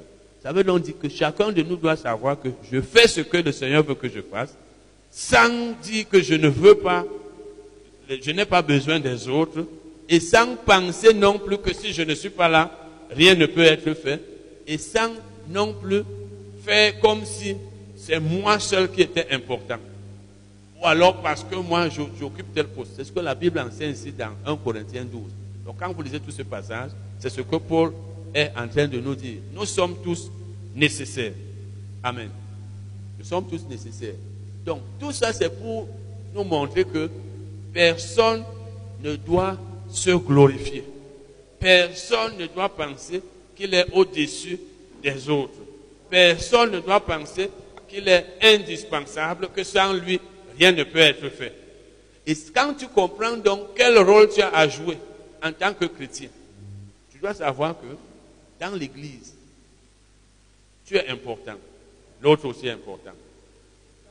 Et le poste que tu occupes, ou alors le don que tu as, Dieu pouvait bien, Dieu pouvait l'accorder à une autre personne. Dieu pouvait l'accorder à une autre personne. Donc quand tu es dans l'église, je pense que nous aurons à voir certains de ces enseignements lorsque j'enseignerai sur, comme nous sommes en train de, nous avons notre séminaire sur le chrétien et l'assemblée. Quand tu es dans l'église, fais ce que tu es censé faire. Quand tu es chrétien, fais ce que tu es censé faire. Mais ne pense pas que tu dépasses l'autre. Parce que quand vous regardez le ministère de Jésus, lorsque Jésus appelle ses disciples, il leur dit, c'est Dieu qui lui dit, appelle-t-elle. Chacun avait son rôle à jouer. Mais Jésus qui était le chef ne s'est pas comporté comme les chefs du monde. Nous avons déjà vu ça ici. Dans le monde, et je vous dis encore, quand tu es chrétien, même dans vos maisons, prenez garde lorsque vous êtes dirigeant. Prenez garde lorsque vous êtes important. Prenez garde lorsque vous occupez un poste élevé. Vous risquez de penser que vous dépassez les autres. Parce que la tendance, c'est que les gens vont chercher à vous considérer comme un Dieu, comme quelqu'un qui est plus important que les autres. Quand tu es chrétien, ta priorité doit être la fidélité. Nous avons déjà vu ici que Dieu récompense la fidélité. Dieu ne récompense pas le titre. Vous voyez, quand, quand Pierre, je veux dire, quand Paul dit ici que Dieu ne tient pas compte des postes que les hommes occupent. Il n'est pas impressionné. Paul dit que Dieu n'est pas impressionné. Il dit qu'il ne fait exception de personne. Ça veut dire qu'il ne regarde pas pour voir que tel, c'est tel. Tel, c'est tel. Oh, c'est ce que nous on fait dans l'église. Dans l'église aujourd'hui, quand tu occupes un poste élevé, on considère que tu dépasses les autres. L'apôtre n'est pas traité comme le pasteur. Le pasteur n'est pas traité comme le simple chrétien. L'évangéliste n'est pas traité comme le simple chrétien. C'est-à-dire, vous êtes même dans l'assemblée.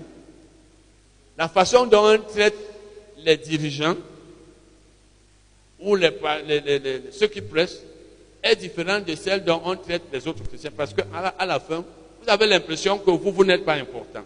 Or, devant Dieu, vous êtes important. Amen.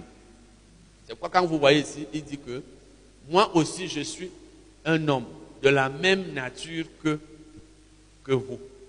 Ça veut dire un chrétien doit savoir qu'il est un homme comme les autres. Maintenant, lorsque tu occupes un poste dans le monde, tu dois toujours avoir le réflexe de chrétien. C'est-à-dire, le chrétien, c'est pas quelqu'un, quand il dirige quelque part, normalement, on doit sentir que c'est un chrétien. Je disais ça à un frère, que le leadership chrétien est différent du leadership du monde. Parce que dans le monde, le chef, on le respecte tel qu'on se soucie tellement de lui. C'est comme si il était plus important que toutes les autres personnes réunies. Et cette tendance-là, on la trouve aujourd'hui à l'église où nous avons déjà été dans les églises où vous êtes là, vous attendez le pasteur. Vous l'attendez, c'est comme, c'est-à-dire, lui, il vous fait attendre comme dans le monde où, une, lorsqu'une autorité vient, elle ne cesse pas savoir que vous avez aussi votre programme. Pour elle, vous devez attendre. Dans l'église, on ne devait pas être comme ça, qu'on attend le pasteur. Depuis qu'on l'attend aujourd'hui, il doit venir peut-être prêcher, on attend. Et il vient, il ne demande même pas les excuses si peut-être quelque chose l'a empêché de venir, d'arriver à l'heure. Il sait que c'est normal qu'il arrive à n'importe quelle heure parce que vous devez attendre. Mais vous, vous ne pouvez pas le faire attendre comme ça. Il va se fâcher contre vous. Nous avons vu ici dernièrement dans Matthieu 23, verset 8. Rappelez-vous. Dans Matthieu 23, verset 8. Dans Matthieu 23, verset 8, on a vu.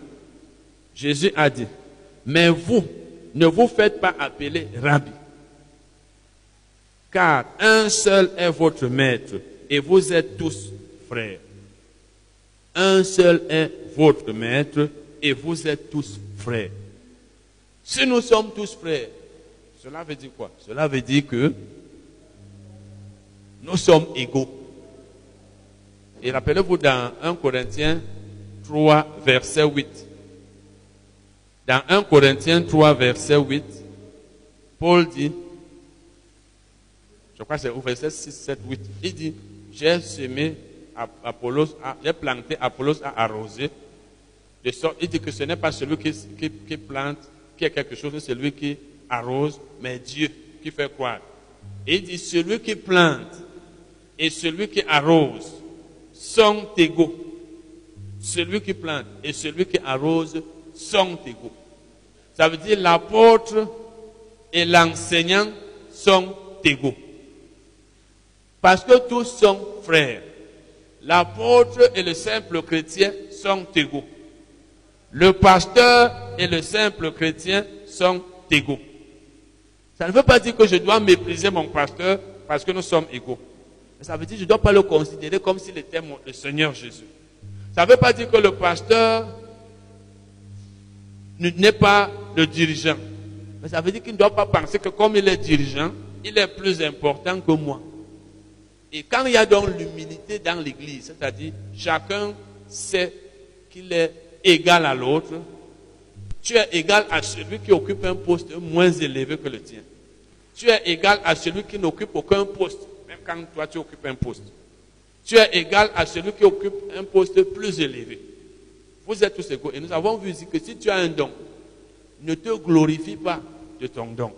Nous avons vu ici dernièrement dans 1 Corinthiens que Paul dit Qu'as-tu que tu n'aies reçu? Rien. Donc nous avons tout reçu de Dieu. Et si tu l'as reçu, pourquoi te glorifies-tu comme si tu ne l'avais pas reçu? Pourquoi te vends-tu comme si ce don, tu ne l'avais pas reçu de Dieu? Tu l'as reçu de Dieu. Lorsque Jérémie dit, avant que je fusse, Dieu lui dit, avant que tu ne fusses formé dans le vent de ta mère, je t'avais consacré. Je t'avais établi prophète des nations. Dieu veut lui dire que j'ai fait de toi un prophète avant même ta naissance. Paul dit la même chose dans, au Galates. Il dit, lorsqu'il a plu à celui qui m'a mis à part dès le ventre de ma mère, de me révéler son fils. Donc, dès le ventre de sa mère, Paul était mis à part pour être apôtre. Ça veut dire que si tu es, par exemple, enseignant, Dieu t'a mis à part pour être enseignant. Avant même ta naissance, Dieu avait prévu que tu serais enseignant. Si tu es chanteur, Dieu avait prévu que tu serais chanteur. Si tu as le don de guérison, Dieu avait prévu que tu aurais le don de guérison. Si tu es évangéliste, Dieu l'avait prévu. Si tu as le don de prophétie, Dieu l'avait prévu. Ça veut dire que nous naissons avec nos dons, nous naissons avec notre appel, tout vient de Dieu. Pourquoi dois-je donc me vanter alors que c'est Dieu qui m'a mis à telle place, qui m'a accordé tel don? C'est à Dieu qu'on doit donner toute la gloire. Amen. C'est ce que Paul veut dire. Et nous avons vu ici comment on a appelé Paul frère dans, dans 2 Pierre 3, verset 15. Et même dans Acte, acte 21, verset 20. On l'a appelé, on lui a dit, tu vois frère. Aujourd'hui, les gens n'aiment pas, surtout ceux qui pressent, ils n'aiment pas quand on l'appelle par son prénom, par son nom, quand on, ne, on, ne, on ne met pas frère devant son nom. Non, on ne met pas le titre pasteur tel, apôtre tel, prophète tel. C'est l'orgueil. Vous avez enseigné il y a, je crois, trois ans sur l'humilité. Si vous avez suivi cet enseignement, c'est des enseignements très pratiques. C'est-à-dire, si nous les mettons en pratique, la vie sera très simple dans l'Église. Personne ne se comportera comme s'il dépassait les autres. Personne ne se comporterait, ne se comportera comme si les autres le dépassaient. Un chrétien ne doit avoir ni complexe de supériorité, ni complexe d'infériorité. Ça veut dire que je ne dois pas me considérer comme supérieur à l'autre, comme plus important que l'autre. Mais je ne dois pas non plus me considérer comme inférieur à l'autre. Si nous sommes comme ça, personne ne sera comme un esclave devant les autres. Et personne ne se comportera comme si les autres sont là pour être en bas et lui en haut. Malheureusement, dans l'église, parce que souvent quand nous avons été même dans certaines églises, où le pasteur est honoré comme Dieu, on n'accepte pas. J'ai- déjà eu à, être dans les églises où, je vous ai même déjà parlé de ça ici, si tu montres aux gens que tu n'aimes pas les titres, les gens trouvent ça bizarre. Ils trouvent que comment est-ce que toi tu peux être un homme de Dieu? Tu es un prédicateur. Certaines personnes ont souvent dit à me dire, mais tu sais, frère, tu, es quand même un docteur. Hein, Il faut laisser qu'on t'appelle docteur. Je leur dis oui, je le suis, mais ce n'est pas important. L'amour des titres, c'est en fait euh, un signe d'orgueil. Quand quelqu'un exige le titre, ça veut dire qu'il est orgueilleux. L'orgueil, c'est que je, ne suis pas n'importe qui. Ne m'appelez pas par tel titre. Bon, nous avons vu ici comment Jésus, on l'appelait, dans la Bible, on l'appelait Jésus, on l'appelait maître, on l'appelait rabbi. Chacun l'appelait comme il voulait. Mais Jésus n'exigeait pas un certain titre. C'est nous aujourd'hui que nous qui, qui exigeons le titre. Donc, quand tu es chrétien, sois quelqu'un qui sait que nous sommes tous égaux. Les titres ne comptent pas. Les postes ne comptent pas. Ce qui compte, c'est la fonction. Ce qui compte, c'est la tâche que tu assumes. Ce qui compte, c'est la fidélité. Cherche à savoir qu'est-ce que tu es censé faire dans l'église, dans le ministère, et fais le bien. C'est tout ce que Dieu veut de nous. Si tu es appelé à balayer, je vous ai parlé d'une sœur à Limbe qui m'a dit qu'une sœur qui était à Boya lui a dit que le Seigneur lui a parlé. Dans leur causerie, je ne me rappelle pas ce que le Seigneur lui a dit. Elle a dit au Seigneur, mais Seigneur, n'est-ce pas, je suis à la chorale. Le Seigneur lui a dit, oui, tu es à la chorale parce que c'est là où tu veux être. Mais tu devrais balayer, laver l'église ou balayer quelque chose comme ça. C'est là où tu aimes être. C'est toi qui veux être là. Mais ce n'est pas là où tu devrais être. Parce que souvent, nous ne cherchons pas à savoir où Dieu veut qu'on soit. Nous voulons être là où peut-être on nous respecte. Ou alors là où il y a des avantages. Beaucoup de chrétiens aujourd'hui, si vous, le, voulez les nommer à pasteur assistant, diacre, diaconesse, ils ne vont pas chercher à savoir s'ils méritent ce poste, si c'est là où ils doivent être. Leur premier réflexe sera que ah, je serai maintenant parmi les dirigeants. Beaucoup de chrétiens, si vous voulez leur confier une tâche, ils aimeraient être dirigeants pour donner des ordres aux autres. Or, un chrétien doit chercher à savoir qu'est-ce qu'il est habilité à faire, dans quel domaine est-il compétent. Si tu sais que toi, tu, tu balèves bien la, salle, par exemple, tu sais bien faire ce travail, fais-le. Si tu sais que diriger, ce n'est pas facile pour toi, tu ce n'est pas ton travail, laisse les gens diriger. Sois là même quelqu'un à qui on donne des ordres. Mais toi, quand on te donne les ordres, fais bien le travail. Malheureusement, souvent, quand nous sommes censés faire le travail, il y a des cas où le chrétien pense que comme c'est lui qui doit faire telle chose, une autre personne ne doit pas faire. Ou alors, une autre personne ne peut pas faire. Regardez un peu le ministère de Jésus. Quand Jésus est parti, son ministère s'est-il arrêté? Est-ce qu'il s'est arrêté Il a formé les disciples. Quand Judas est parti, il a trahi Jésus, il est mort. N'est-ce pas? On l'a remplacé. On a remplacé Judas. Le ministère n'a-t-il pas continué? On l'a remplacé par Matthias, n'est-ce pas? Il a continué. Dans acte 2, Pierre a dit, acte 1 même, il a dit, il faut qu'on le remplace, Judas. Et, et qu'est-ce qu'on a dit? On a dit, il faut parmi ceux qui ont été avec Jésus, depuis son baptême, que parmi eux, l'un d'eux remplace Judas. Et que quand a remplacé Judas, le ministère a continué. Quand vous allez dans Acte des Apôtres, vous allez voir que, non, dans Apocalypse, la Bible parle des douze apôtres, 12 apôtres de l'agneau. Judas n'est pas là-dedans, mais quelqu'un l'a remplacé. Maintenant, quand Jésus est parti, les douze ont continué. Les douze ont fini par mourir tous. Les Paul ont continué. Paul et les Barnabas autres ont continué. Après les Philippe, tous ont continué. Aujourd'hui, l'œuvre de Jésus continue. Ça veut dire personne n'est indispensable. Si tu fais bien ton travail, tant mieux. Tu ne fais pas, Dieu te remplace. C'est ça qui fait donc que un chrétien doit savoir que pour qu'il soit récompensé au ciel, il faut qu'il fasse bien son travail.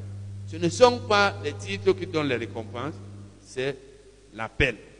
Qu'est-ce que tu peux faire de bien dans le ministère, dans l'église, là où tu es, pour le Seigneur? Cherche à connaître ton don. Cherche à connaître ton appel. Cherche à connaître le domaine où tu es compétent. Cherche à travailler avec toute personne qui peut faire la même œuvre que toi. Sans penser que toi, tu l'as. Voilà ce que j'avais à dire pour aujourd'hui. Donc, les titres ne comptent pas, les postes ne comptent pas. S'ils comptent devant les hommes, ils ne comptent pas devant Dieu. Ne cherche pas les postes. Dans, dans Romains 16 même, en Romains 12, verset 16, la Bible dit, n'aspire pas à ce qui est élevé, mais sois attiré par ce qui est humble. Ne sois pas un chrétien qui a les yeux là-bas. Il faut que c'est moi qui occupe le poste le plus élevé. Et c'est ça qui a poussé Jésus à dire à ses disciples. Parce que ses disciples, deux de ses disciples lui ont dit, nous voulons que quand tu seras dans ta gloire, que nous deux, comme son frère là, l'un de nous soit à ta droite, l'autre à ta gauche. Jésus leur a dit votre problème c'est quoi? C'est que quand je serai en haut, il faut que vous soyez en haut avec moi, au-dessus des autres. Jésus leur a dit, ne soyez pas comme les chefs des nations qui, qui tyrannisent et qui, euh, euh, qui dominent sur les autres. Mais que le plus grand soit comme le plus petit. Que celui qui est en haut, le maître, le, plus grand soit comme le serviteur de tous. Ça veut dire, même quand tu occupes un poste élevé, sois un serviteur. Sois quelqu'un qui sert, quelqu'un qui met les gens à l'aise. Un serviteur, c'est quelqu'un qui cherche à faire ce qui est bien pour les autres. Parce qu'un serviteur, ça veut dire il rend service. Un chrétien doit être quelqu'un qui aime rendre service. Rendre service. Ça veut dire que tu peux être là maintenant. Tu ne fais même pas partie de ceux qui placent les gens. Mais tu vois quelqu'un qui entre. Il ne sait pas où il va s'asseoir. Tu vas lui dire, s'il vous plaît, asseyez-vous ici. Tu es quelque part, tu es assis. Tu vois quelqu'un qui n'a pas de place assise. Peut-être il est plus âgé que toi. Tu, tu te dis, asseyez-vous. Le serviteur, c'est celui qui fait que les gens soient à l'aise. Majorement, quand tu es dans l'église et tu es serviteur, si tu occupes un poste élevé, certaines personnes ne te comprennent pas. Moi, j'ai déjà eu cette expérience. Je vous ai dit, moi, je suis serviteur de naissance. Pas naissance, je peux dire, mais j'ai grandi comme ça. Ce n'est pas pour me vanter. Moi, j'ai grandi à servir. Donc, si je suis avec les gens qui veulent que je sois comme le chef, c'est trop compliqué. Pour moi, ce n'est plus possible. Ce n'est plus possible. Je suis serviteur par naissance. C'est-à-dire que, en fait, j'ai grandi comme ça. Si tu as grandi dans le service, tu n'as pas de problème pour servir. Si tu es là, tu vois qu'il y a quelque chose qui manque, tu vas aller donner à quelqu'un. Tu vois quelqu'un qui est dans le besoin, tu vas lui faire ça. Je suis dirigeant de, votre, de ce ministère. Mais si je sors là maintenant, je vois qu'il n'y a pas d'enveloppe là. Il arrive que je trouve qu'il n'y en a pas ou il n'y en a pas assez. Je reviens, je prends les enveloppes ici, je mets là. Une autre personne peut trouver ça bizarre, mais tu es dirigeant. C'est parce que c'est ma nature. Il m'est difficile d'appeler quelqu'un, s'il te plaît, va prendre. Quand tu es serviteur, tu ne commissionnes même pas beaucoup. Tu n'aimes pas trop commissionner. Tu aimes faire, tu aimes mettre les gens à l'aise. Quand tu es donc chrétien, même si tu occupes un poste élevé, sois quelqu'un qui sert. C'est-à-dire que quand on, si on veut même regarder pour savoir qui est chef dans votre groupe, on ne va même pas savoir. Tu ne fais pas ça pour montrer, mais tu fais ça parce que ça te plaît. Parce que les serviteurs, c'est des gens comme Jésus qui nous a dit, je suis, il a dit à ses disciples, qui est plus grand? Est-ce celui qui est à table ou celui qui, qui, qui, qui sert? N'est-ce pas celui qui est à table? Parce que celui qui est à table, il est assis, on le sait. Il dit, mais je suis au milieu de vous comme celui qui sert. Ça veut dire, je me comporte comme serviteur. Vous êtes là, moi, je vous lave les pieds. Imaginez de nos jours, si nous étions comme à leur temps, et vous dites à un pasteur, lave les pieds de, des membres de ton assemblée, est-ce qu'ils accepteraient? Mais c'est comme si vous êtes en train de, de provoquer ce pasteur, de l'offenser. Beaucoup d'entre nous, c'est ça. Mais Jésus a voulu leur montrer que ce n'est pas pour dire que laver les pieds, c'était pour dire que soyez des personnes qui font, exercent des tâches qui sont même réservées aux serviteurs, même si vous êtes dirigeant. Si l'Église fonctionnait comme ça, on n'aurait pas de complexe de supériorité, de complexe d'infériorité. Les gens ne penseraient pas qu'ils dépassent les autres. Mais tout ça vient du fait que ceux qui sont censés nous enseigner, ça ne nous enseigne pas cela. C'est-à-dire que dans leur comportement, me rappelle, nous étions là. Un jour, elle et son mari, elle avait accouché. Il fallait prendre à manger là. J'ai dit, apprenez. Une soeur a insisté, dit, non, homme de Dieu, sers-toi d'abord. Et les gens ont de la peine à comprendre, n'importe qui peut se servir. Mais si vous avez un dirigeant qui exige que c'est lui qui commande, laissez-le, pour ne pas avoir des problèmes. Si vous avez celui qui dit que servez-vous, n'en faites pas un problème. Je suis souvent surpris que les gens exigent que non, tu es quand même pasteur. Il faut qu'on t'appelle pasteur. Je ne sais pas pourquoi les gens, vous voyez quelqu'un qui n'est pas apôtre, il ne connaît même pas ce qu'on appelle un apôtre. Il exige qu'on l'appelle apôtre. Ça ne dérange pas les gens. Mais celui qui exige un titre bas, qui ne veut pas les titres, lui, on trouve que lui, il exagère. Si quelqu'un aime les titres, donnez-lui les titres. Si quelqu'un n'aime pas les titres, laissez-le à son niveau. Ça ne doit pas faire problème. Si quelqu'un est orgueilleux, il veut qu'on fasse tout pour lui. Faites. Si quelqu'un dit que non, laissez-moi. Par exemple, je sors là maintenant, je porte mon sac. Non, frère, comment tu peux porter le sac? Dirigeant comme toi. Où est ton problème? Ça te dérange en quoi Amen.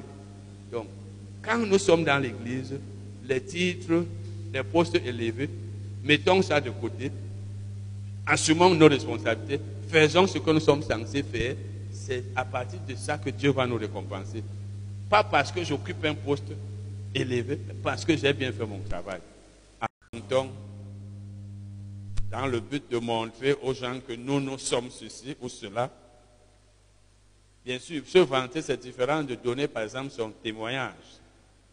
Vous pouvez donner votre témoignage pour montrer ce que Dieu a fait dans vous. Vous pouvez parler d'un certain nombre de choses que vous avez fait, que vous estimez bien, pour aider les autres à savoir comment agir en tant que chrétien.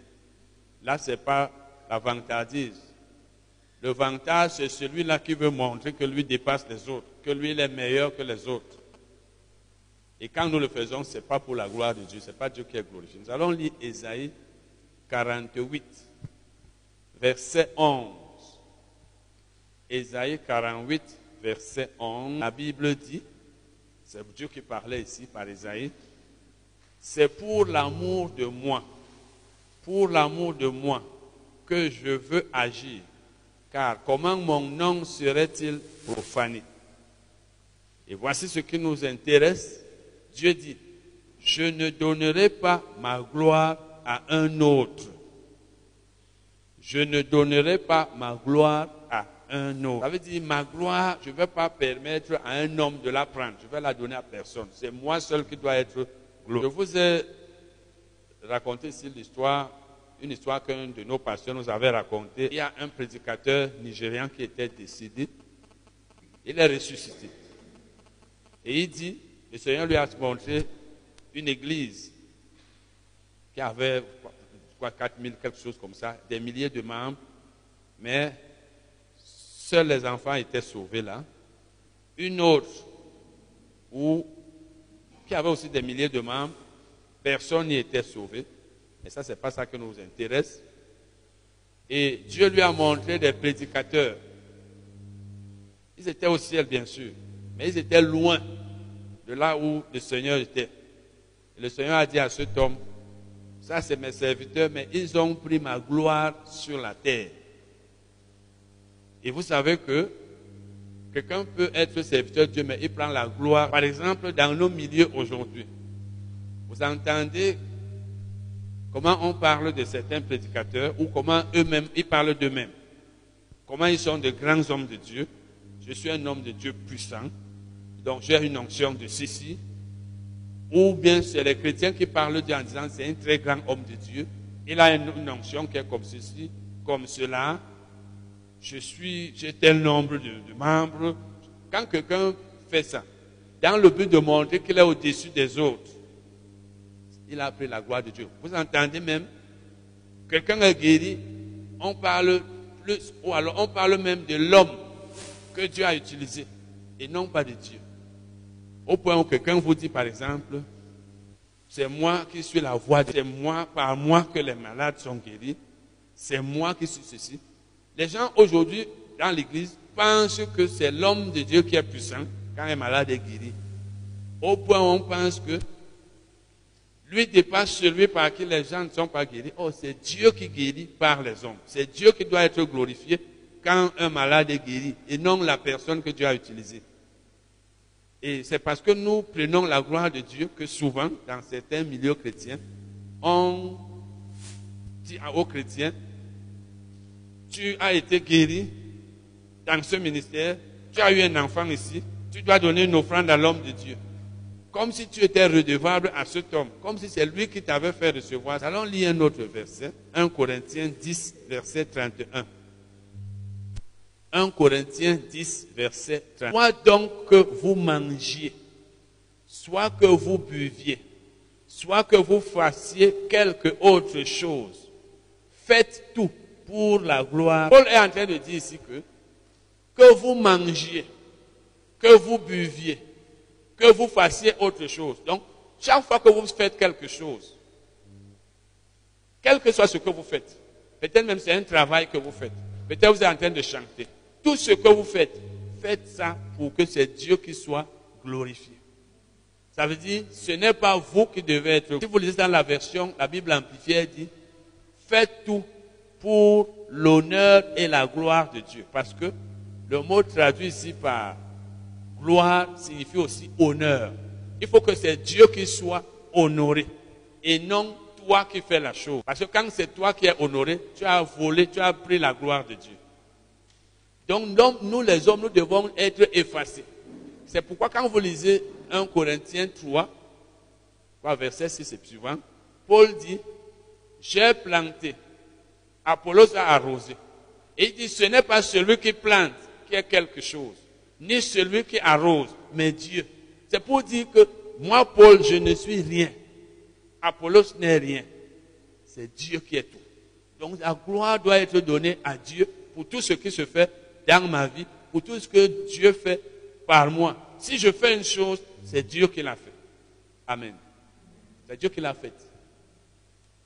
1 Pierre 4, verset 1 Pierre 4, verset 11. Si quelqu'un parle, que ce soit comme annonçant les oracles de Dieu. Si quelqu'un remplit un ministère, qu'il le remplisse selon la force que Dieu communique. Et la Bible dit, afin qu'en toute chose, Dieu soit glorifié par Jésus-Christ. Donc, que ce soit un ministère que tu sois en train de remplir, ou même que tu sois en train d'annoncer des oracles, c'est-à-dire que tu sois en train de parler, il faut que c'est Dieu qui soit glorifié. Que c'est Dieu qui reçoive la gloire. Que l'honneur revienne à Dieu et non à toi qui fais cette chose-là. Et la Bible dit, par Jésus-Christ, à qui appartient la gloire? Donc c'est à Jésus qu'appartient la gloire, pas à toi. Comme on a vu tout à l'heure dans Isaïe 48, verset 11, où Dieu dit, je ne donnerai pas ma gloire à un autre. Veut dire Dieu est jaloux. Je ne veux pas qu'on prenne sa gloire. Quel que soit ce qu'il fait. Parce que nous devons savoir que si je fais une chose, c'est grâce à Dieu. Sans Dieu, je ne pourrais pas faire cela. C'est pourquoi même le salut, on ne doit pas se vanter d'être sauvé. C'est pourquoi Paul dit dans Éphésiens 2, versets 8 et 9, c'est par grâce que vous êtes sauvés, par le moyen de la foi. Cela ne vient pas de vous, ce n'est pas par les œuvres, afin que nul ne se glorifie. Si j'étais sauvé par les œuvres, je pourrais me glorifier, c'est-à-dire me vanter. Se glorifier veut dire aussi se vanter? Ça veut même aussi être, ça veut aussi dire même être fier. Donc, le, mot grec a tous ces sens-là. Si j'étais sauvé par mes œuvres, parce que j'ai donné beaucoup d'argent, parce que j'ai fait tel travail, si c'est par ça que j'étais sauvé, je pourrais me glorifier en disant, moi je suis sauvé parce que j'ai fait ceci, tel n'est pas sauvé parce qu'il n'a pas pu faire, donc je le dépasse. Donc on ne doit pas penser qu'on dépasse celui qui n'est pas sauvé, parce que c'est par grâce. Ce n'est pas qu'on a fait une compétition et on l'a on dépassé.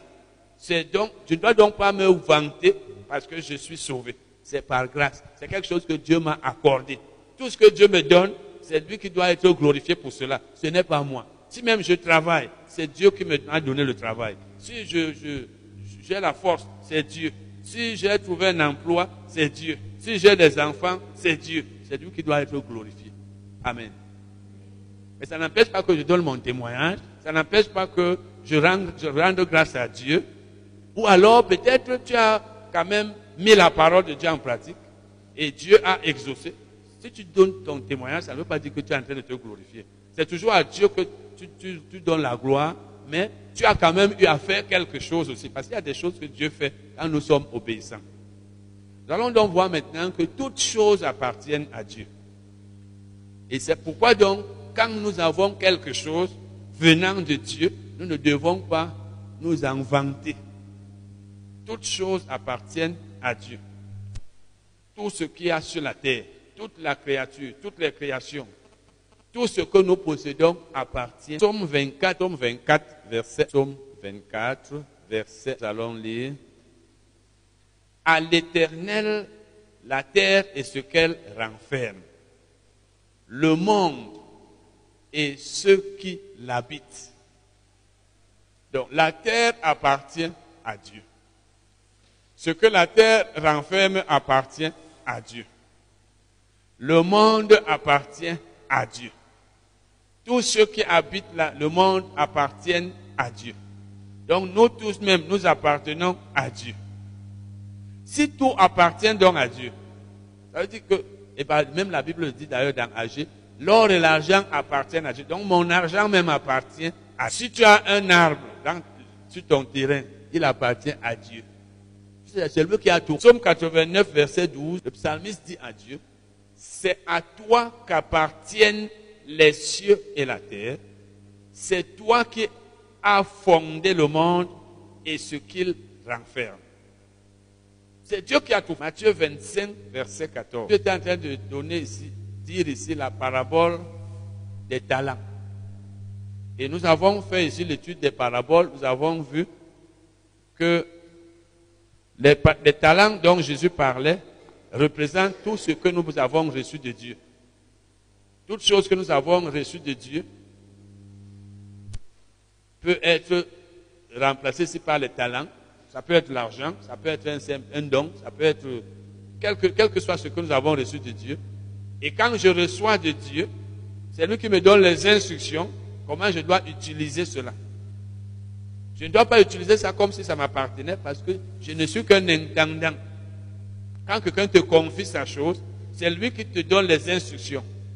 Quand quelqu'un te, confie une mission, il te donne un travail à faire ou bien il te donne quelque chose que tu utilises. C'est lui qui te dit comment tu dois utiliser ça.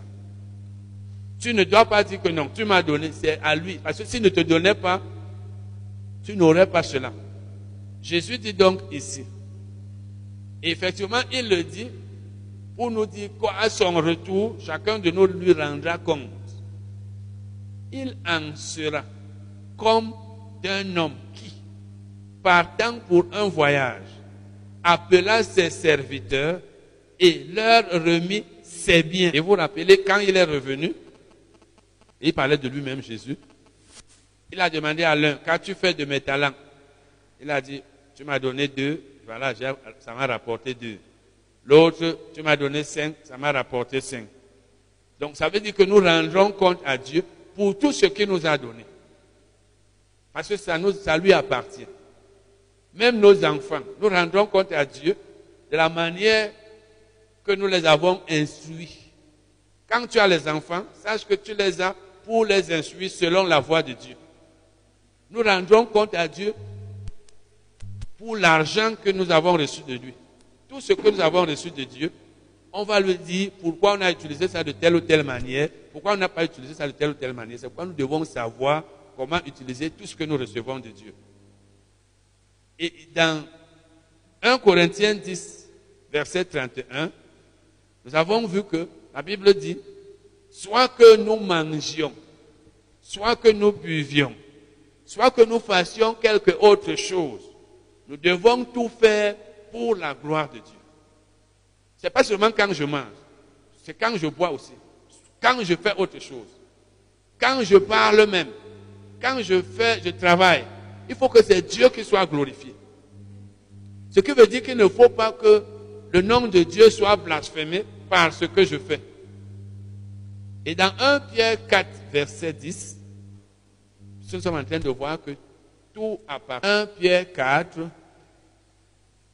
verset 10. Comme de bons, comme de bons dispensateurs des diverses grâces de Dieu, Pierre parle aussi à tous les chrétiens, comme de bons dispensateurs des diverses grâces de Dieu. Que chacun de vous mette au service des autres le don qu'il a reçu. Nous avons déjà eu à voir plusieurs fois ici que chacun de nous a au moins un don. Tu as le don de faire telle chose, moi j'ai le don de faire telle autre, tel a deux dons, l'autre a trois dons, chacun selon sa capacité, c'est Dieu qui nous accorde les dons. Et la Bible dit donc ici qu'il faut que chacun de nous mette au, service des autres le don qu'il a reçu. Ça veut dire quand tu as, un, un don, il faut que les autres en profitent. Il faut que tu le mettes à la disposition des autres. que ce don soit une bénédiction pour les autres. Les dons que nous recevons de Dieu ne sont pas seulement pour nous. Rappelez-vous dans Genèse 12, Dieu a dit qu'il a béni Abraham pour qu'il soit une source de bénédiction. Ça veut dire quand j'ai un don, c'est pour que les autres en profitent. Si tu as le don de guérison, c'est pour que les gens soient guéris par ce don. Si tu as le don d'enseigner, c'est pour que les gens soient enseignés par ce don. Si tu as le don de gouverner, c'est pour gouverner les gens. Si tu as le don de chanter, c'est pour que les gens soient, je peux dire, bénis par ton don. Tout ce que tu as comme don, mets-le au service des autres. Pour que les autres Si tu as le don de prophétie, c'est pour que les gens en profitent. Donc la vie du chrétien n'est pas une vie où j'ai quelque chose, c'est pour moi. C'est pour que les autres en profitent, puisque moi aussi je profite du don des autres. Il dit donc, comme de bons dispensateurs. Le mot grec traduit ici par dispensateur signifie économe. On va voir tout à l'heure, dans une autre version, comment c'est traduit. Ça veut, ou alors intendant. Et la Bible dit comme de bons dispensateurs. Parce qu'on peut être un mauvais dispensateur. Le bon dispensateur, donc, c'est celui qui met au service des autres ce qu'il a reçu de Dieu.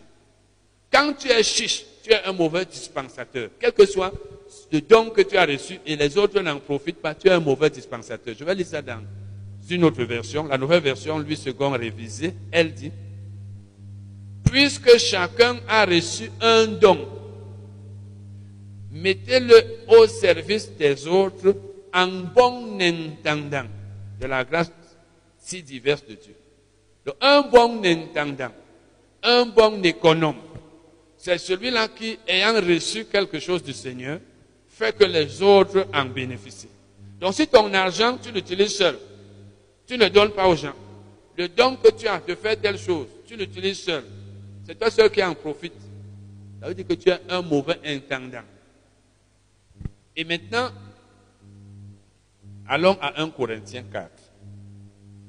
1 Corinthiens 4, verset 6. Et si vous lisez les, passages, les versets précédents, vous verrez qu'à partir du verset 3, du chapitre 3, Paul a dit aux Corinthiens, vous êtes charnels.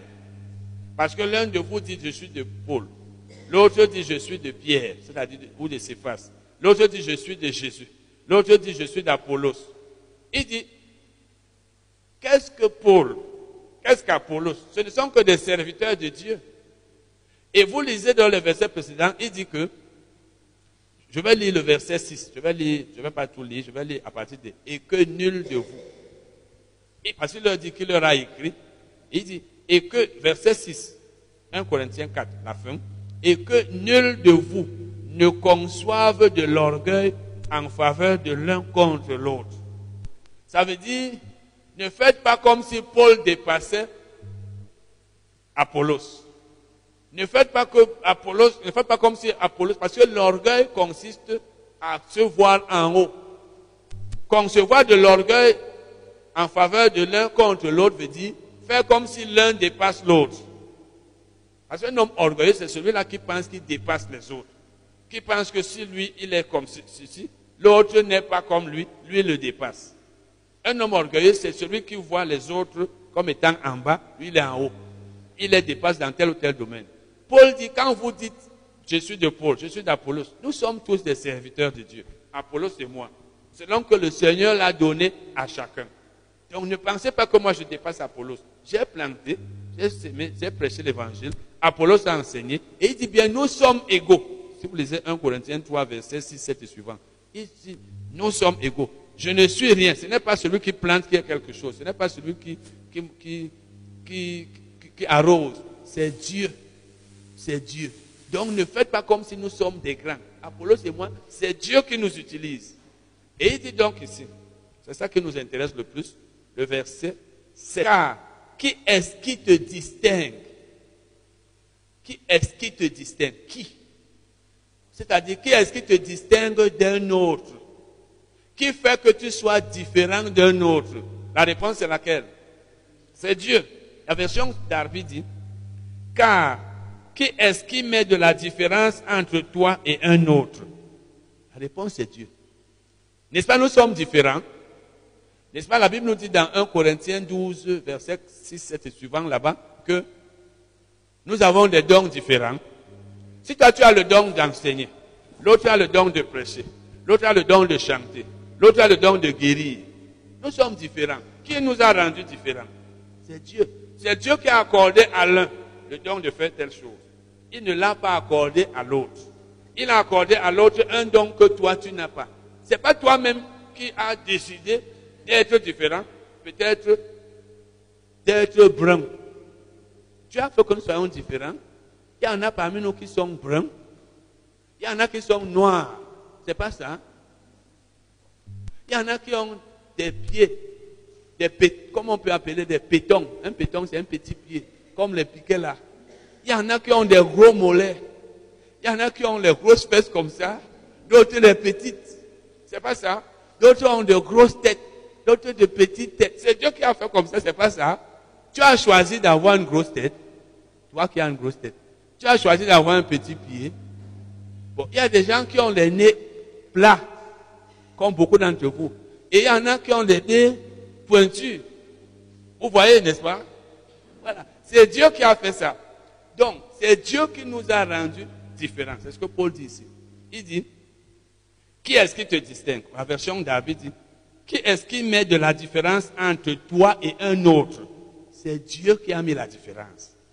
C'est Dieu qui a mis la différence. Si tu es né de telle tribu, peut-être toi tu trouves que c'est une grande tribu qui dépasse les autres.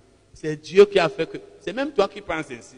Donc, à supposer même que ce soit une grande tribu, comme par exemple, les gens pensent que les blancs nous dépassent. Ok, s'ils nous dépassent même, n'est-ce pas Dieu qui a fait que toi tu naisses noir? Il dit donc, qu'as-tu que tu n'es reçu? Qu'est-ce que tu as que tu n'es pas reçu? Rien. Ça veut dire que tout ce que tu as, tu l'as reçu. Tu as reçu tout. Tu n'as pas créé ça toi-même, tu n'as pas inventé. Tout ce que tu as comme don, tu l'as reçu. De qui? De Dieu. Et il dit donc, et si, quand il dit et si, ça veut dire et puisque et si tu l'as reçu, pourquoi te glorifies-tu comme si tu ne l'avais pas reçu? Pourquoi te vantes-tu comme si tu n'avais pas reçu ce don? Comme si c'est toi-même qui l'avais créé ou qui l'avais cherché. Dieu te fait un don. Toi, tu te vantes comme si tu dépassais celui qui ne l'a pas. Ça n'a pas de sens. Tu ne dois pas te vanter. Donc, c'est Dieu qui doit être glorifié dans tout cela. Si tu as le don de faire une chose et l'autre ne l'a pas, c'est à Dieu la gloire. Amen. C'est Dieu qui doit être glorifié. Tu ne dois pas te vanter comme si tu ne l'avais pas reçu. Parce que c'est quand tu n'as pas reçu, c'est quand tu n'as pas reçu un don, tu l'as eu par tes œuvres, par tes mérites, que tu pourrais te vanter en disant, moi, j'ai le don de faire ceci. Donc si nous avions compris ça dans l'Église, on ne dirait pas que je suis un grand homme de Dieu, j'ai le don de faire ceci, je suis, j'ai une assemblée de tel nombre de personnes, les miracles me suivent. N'allez voir Jésus qui avait tous les miracles. Jésus ne parlait pas. La renommée de Jésus se répandait d'elle-même. Aujourd'hui, on nous parle des gens en nous disant, c'est un grand homme de Dieu. C'est-à-dire, c'est les gens qui, qui font croire à ceux qui les écoutent que l'autre est grand. On ne devait même pas parler d'un grand homme de Dieu. Parce que c'est la puissance de Dieu qu'il utilise par un homme qui est grand. C'est pas l'homme. Dieu peut utiliser la même puissance par un enfant. Il peut utiliser la même, c'est la puissance de Dieu qu'il utilise par quelqu'un qui est grand. C'est pas l'homme. Si quelqu'un a même beaucoup de miracles, ce n'est pas lui qui est puissant, c'est la puissance de Dieu qui fait ces miracles qui est grande. On ne devrait pas dire c'est un grand homme de Dieu. Et aujourd'hui, on parle de certains prédicateurs, et d'ailleurs certains eux-mêmes parlent d'eux-mêmes. Il y a par exemple, euh, dans, à une chaîne de radio, c'est là où j'étais même aujourd'hui, vous, entendez quelqu'un qui dit I am a man God is using over the world. je suis un homme que Dieu utilise dans le monde, à travers le monde. Il n'y a pas besoin de dire ça. Est-ce que c'est les gens qui voient? Jésus, la Bible dit que sa renommée se répandait. C'est les gens qui disaient qu'il y a quelqu'un qu'on appelle Jésus. Vous ne pouviez pas voir dans la Bible que Jésus disait, venez, il y a des miracles, vous allez recevoir des miracles. Les gens allaient recevoir les miracles. Mais aujourd'hui, nous parlons, venez, je suis l'homme par qui ceci se passe. Je suis l'homme. Ça, c'est prendre la gloire de Dieu. Nous allons maintenant un autre sous-titre. Nous sommes tous frères. Nous sommes tous frères. Dans Matthieu 23, Jésus parle. Et quand vous lisez ce passage, à partir du verset 1 même, il dit, ne soyez pas comme, il dit les, scribes et les pharisiens. En fait, Jésus enseigne là sur l'humilité. Il enseigne sur l'humilité. Il dit, ne soyez pas comme les scribes et les pharisiens. Parce que ce sont eux, quand ils marchent, ils portent des vêtements ou ils mettent des versets bibliques. Ils font ceci, cela, pour montrer qu'ils sont des serviteurs de Dieu. Et c'est un peu ce qu'on fait aujourd'hui où, même dans les églises de réveil qui critiquaient beaucoup les autres, que quand marche aujourd'hui, il a une longue croix. Tout ça, c'est pour montrer que je suis évêque. Je suis ceci. Pour qu'on ne le confonde pas avec les... Et c'est ça dont le pharisianisme, parce que c'est ce que Jésus condamne. Si vous lisez le verset précédent, il dit, les scribes et les pharisiens, ils font ceci, font cela. Quand ils marchent, ils ont les versets, les ceci, cela, les larges franges de leurs vêtements. Tout ça, c'était pour montrer. Quand ils passent, on dit, hey, ça c'est un scribe, hein, c'est un serviteur de Dieu. Jésus dit, ne soyez pas comme eux. Parce qu'il enseigne dans ce passage sur l'humilité. L'humilité, ça veut dire que même si je suis scribe, même si je suis pharisien, je ne dois pas montrer cela. Si je suis pasteur, je n'ai pas besoin de montrer aux gens quand je marche quelque part que je suis pasteur, avec une longue croix, avec une tiare, avec ceci, cela. Même dans les églises de réveil aujourd'hui, les gens ont copié ces choses. C'est-à-dire, quand tu es quelque part, tes vêtements doivent être différents de ceux des autres, pour qu'on sache que tu n'es pas n'importe qui. Jésus dit donc au verset 8, mais vous, ne vous faites pas appeler rabbi, c'est-à-dire maître. Là, il parle des appellations. Parce que par les, noms, les titres, on reconnaît les grands. Parce qu'il y a aussi des noms qu'on aime euh, utiliser. Ou alors par lesquels on aime se faire appeler. Pour montrer qu'on n'est pas n'importe qui. Donc, il dit, ne vous faites pas appeler rabbi. Maître. Ça veut dire maître. Rabbi veut dire maître. Il dit, car un seul est votre maître. Un seul.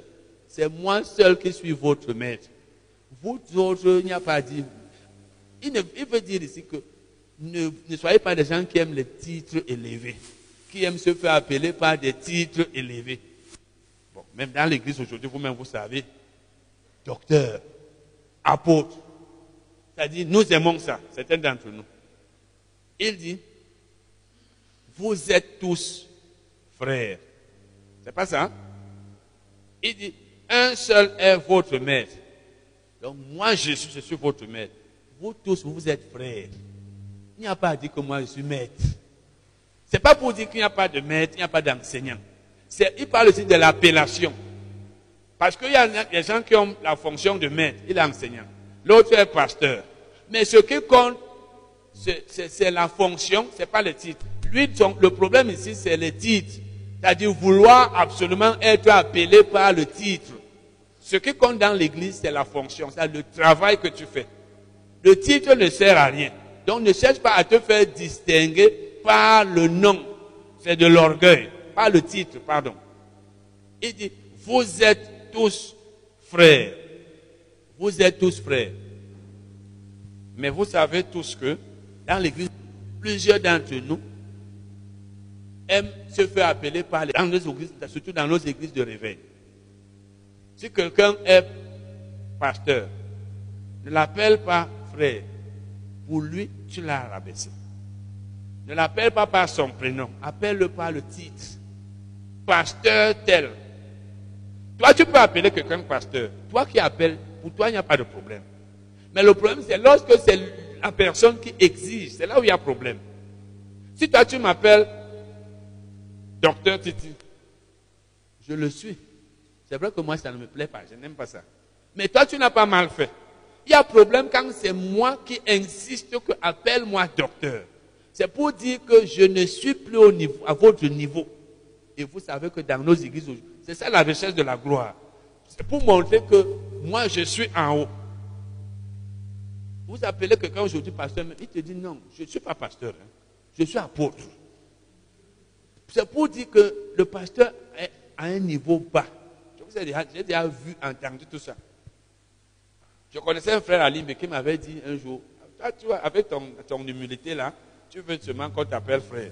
Tu sais aussi bien que quand tu es quelque part, quand on t'appelle pasteur, que les gens sachent que tu es membre du clergé. Donc les gens sont encore à ce niveau qu'il faut qu'on sache que je suis ceci. Moi, je vous conseille de ne pas être que les gens qui veulent. Je vous ai parlé d'un directeur général, du directeur général d'une société que vous connaissez très bien, qui nous montre l'image. Quelqu'un m'a dit, m'a dit que leur directeur passait un jour quelque part. Quelqu'un lui a dit, bonjour monsieur le directeur. Il était déjà un peu passé, il rentre. Il dit, monsieur le directeur général. Ça veut dire, je ne suis pas simple directeur, je suis le général. Dans le monde, on comprend, mais pas dans l'église. Dans l'église, ça n'a pas de sens. Bon, mais quand on est trop charnel, je vous ai dit, j'ai été invité un jour à une assemblée. J'étais même régulièrement invité là-bas à l'époque. C'est à Yaoundé. Lorsqu'on me présente, on dit, bon, le docteur, le, dirigeant de ce ministère avait créé une sorte de confusion au point où les gens savaient que moi je n'aimais pas les titres. Donc certains m'appelaient par non frère, d'autres par crainte du dirigeant, parce que chez eux c'est les titres. Le diacre tel, l'ancien tel, lui-même le docteur tel. Les gens étaient dans la cour, ils ne savaient pas s'il fallait m'appeler, ils savaient que moi je n'aimais pas. Mais ils, tantôt cherchaient à me plaire, tantôt à plaire aux dirigeants. Les gens hésitaient. Donc un jour, donc, il dit, bon, le docteur Titi va venir nous enseigner. Bon, comme lui, il aime se faire enseigner, il, il aime se faire appeler frère. Pendant que je viens, il dit, mais tu sais, si toi et moi on va quelque part, on va me laisser entrer. Hein. Comme ça, tu dis que tu es frère. Donc les gens comptent les titres pour qu'on les laisse entrer quand ils vont quelque part. J'ai pris le micro. Pendant qu'il partait, j'ai dit, ce qu'il dit c'est vrai, hein, mais c'est ici sur la terre. Parce que c'est sur la terre qu'on va laisser entrer celui qui a un, un, titre élevé. Mais au ciel, on ne tient pas compte des titres. Il est rentré pour dire, ce que vous lirez sur la terre sera lié au ciel. Comme pour dire que si tu te fais appeler frère sur la terre, même au ciel. Mais moi, je vous dis qu'au ciel, Dieu ne, Dieu ne récompense pas les titres. Dieu récompense la fidélité. Si tu es même balayeur de l'assemblée, tu es même celui qui fait un travail qu'on ne voit même pas. Tu es même celui qui jette la poubelle. Et que c'est ce que Dieu veut que tu fasses. C'est là où tu auras la récompense. Dieu ne récompense pas les titres. Je suis pasteur. Tu peux être pasteur sur la terre, mais ce n'est pas ton appel, tu n'auras pas de récompense. Donc soyez des chrétiens qui font ce qu'ils sont censés faire et qui le font bien. C'est ça que Dieu récompense. Les autres là, je suis apôtre parce que sur la terre on t'appelait apôtre, aussi on va t'appeler apôtre. La Bible nous dit que ce n'est pas celui qui se recommande lui-même qui est approuvé, mais c'est celui que le Seigneur recommande. Je vous ai dit un jour, je t'ai donné une lettre d'invitation pour un séminaire, je venais d'arriver à Yaoundé à un prédicateur qui m'avait dit qu'il avait été ordonné apôtre. Quand je lui ai donné, j'avais mis là apôtre tel. Celui qui était avec moi m'a dit, il est évêque, hein? Comme pour dire qu'il ne fallait pas écrire apôtre. Je lui ai dit, ah, c'est la même chose. Il a commencé à m'expliquer comment non, l'évêque c'est ceci, cela, l'apôtre. Je suis allé voir un pasteur un jour, avant même de venir à Yaoundé, j'étais ici de passage. Finalement, j'ai été membre de son assemblée après. Mais le, le jour-là, je n'étais pas encore membre. Je vais le voir dans son bureau. Quand je suis dehors, je l'appelle. Son prénom commence par J. Je, je dis J, il dit pasteur. En fait, son prénom c'était Julius. Je dis Julius. Il dit pasteur Julius. C'est ça donc l'orgueil. C'est ça la gloire. Tout ça, c'est juste pour dire que je ne suis plus frère. Je ne suis plus pasteur. Je suis apôtre. Donc, vous autres, vous êtes des frères. Moi, je suis pasteur. Ou alors, eux sont des pasteurs. Moi, je suis apôtre. L'apôtre est plus grand. Mais qu'est-ce que Paul nous dit dans 1 Corinthiens 3, verset 8 Il dit, celui qui plante et celui qui sont quoi? Mais nous, on dit non, jamais. Moi, je suis apôtre, je le dépasse. Ça, c'est. Moi, je vous ai dit que quand vous êtes. Nous avons un très grand retard, nous qui sommes dans l'église de réveil, surtout au Cameroun. Si vous lisez les livres des gens que Dieu a puissamment utilisés, les gens que nous autres, on a, on on peut même pas délier les, les, les, lacets de leur chant saint. Je vous cite souvent, Bonk était un évangéliste puissamment utilisé. Les gens, je ne sais même pas combien il y en a. Je ne sais même pas, je ne vois même pas. Peut-être vous, vous, vous, visionnez les chaînes de télévision. Il y avait les gens comme les, les Bonk, les, comment il s'appelle, John Lick. Mais je parle de Bonk. Si vous allez en Allemagne, là-bas, vous savez, les Blancs, c'est nous souvent ici, surtout avec nos traditions, nos, chefferies traditionnelles où le, chef, on, se prosterne devant lui, on l'honore, on le glorifie, on a amené ça à l'église. Bon par, exemple, chez les Allemands, les chrétiens s'appellent tous par les prénoms. Je suis même rentré de l'Allemagne, j'appelais un frère Simon, ça dit Simon. Un papa, il était plus âgé que moi. Quand je voyageais, on était dans la même assemblée. Quand je suis rentré, son épouse et nous, on s'entendait très bien. Un jour, il, a, s'est plaint auprès de sa femme. Il dit que depuis que je suis rentré, rentré l'Allemagne, je l'appelle par son prénom, Simon. Parce que j'étais habitué, ce n'était pas euh, l'orgueil ou bien le mépris. Parce que là-bas, tous les chrétiens s'appellent par des prénoms. Jean-Claude, Peter, Marcus, Ekehard. C'est comme ça qu'ils s'appellent. C'est une habitude. Ça n'enlève rien. Ils sont habitués. Bon, mais ici, chez nous, il faut que tu dises évangéliste tel. Si tu ne dis pas ça, c'est comme si tu as abaissé la personne. Bon, maintenant, nous allons voir dans la Bible. Si vous lisez dans la Bible, je vais vous citer quelques versets. Romains 10, verset 1. Paul dit frère. Dans la Bible, les Paul nous ont appelés frères. Bien-aimés, frères. C'est pas ça? Hein? Dans Romains 10, verset 1. Paul nous dit, je, frère. Dans 1 Corinthiens 10, verset 1, il nous appelle frère. Dans Philippiens 3, verset, bon, vous notez, Romains 1, pardon, Romains 10, verset 1.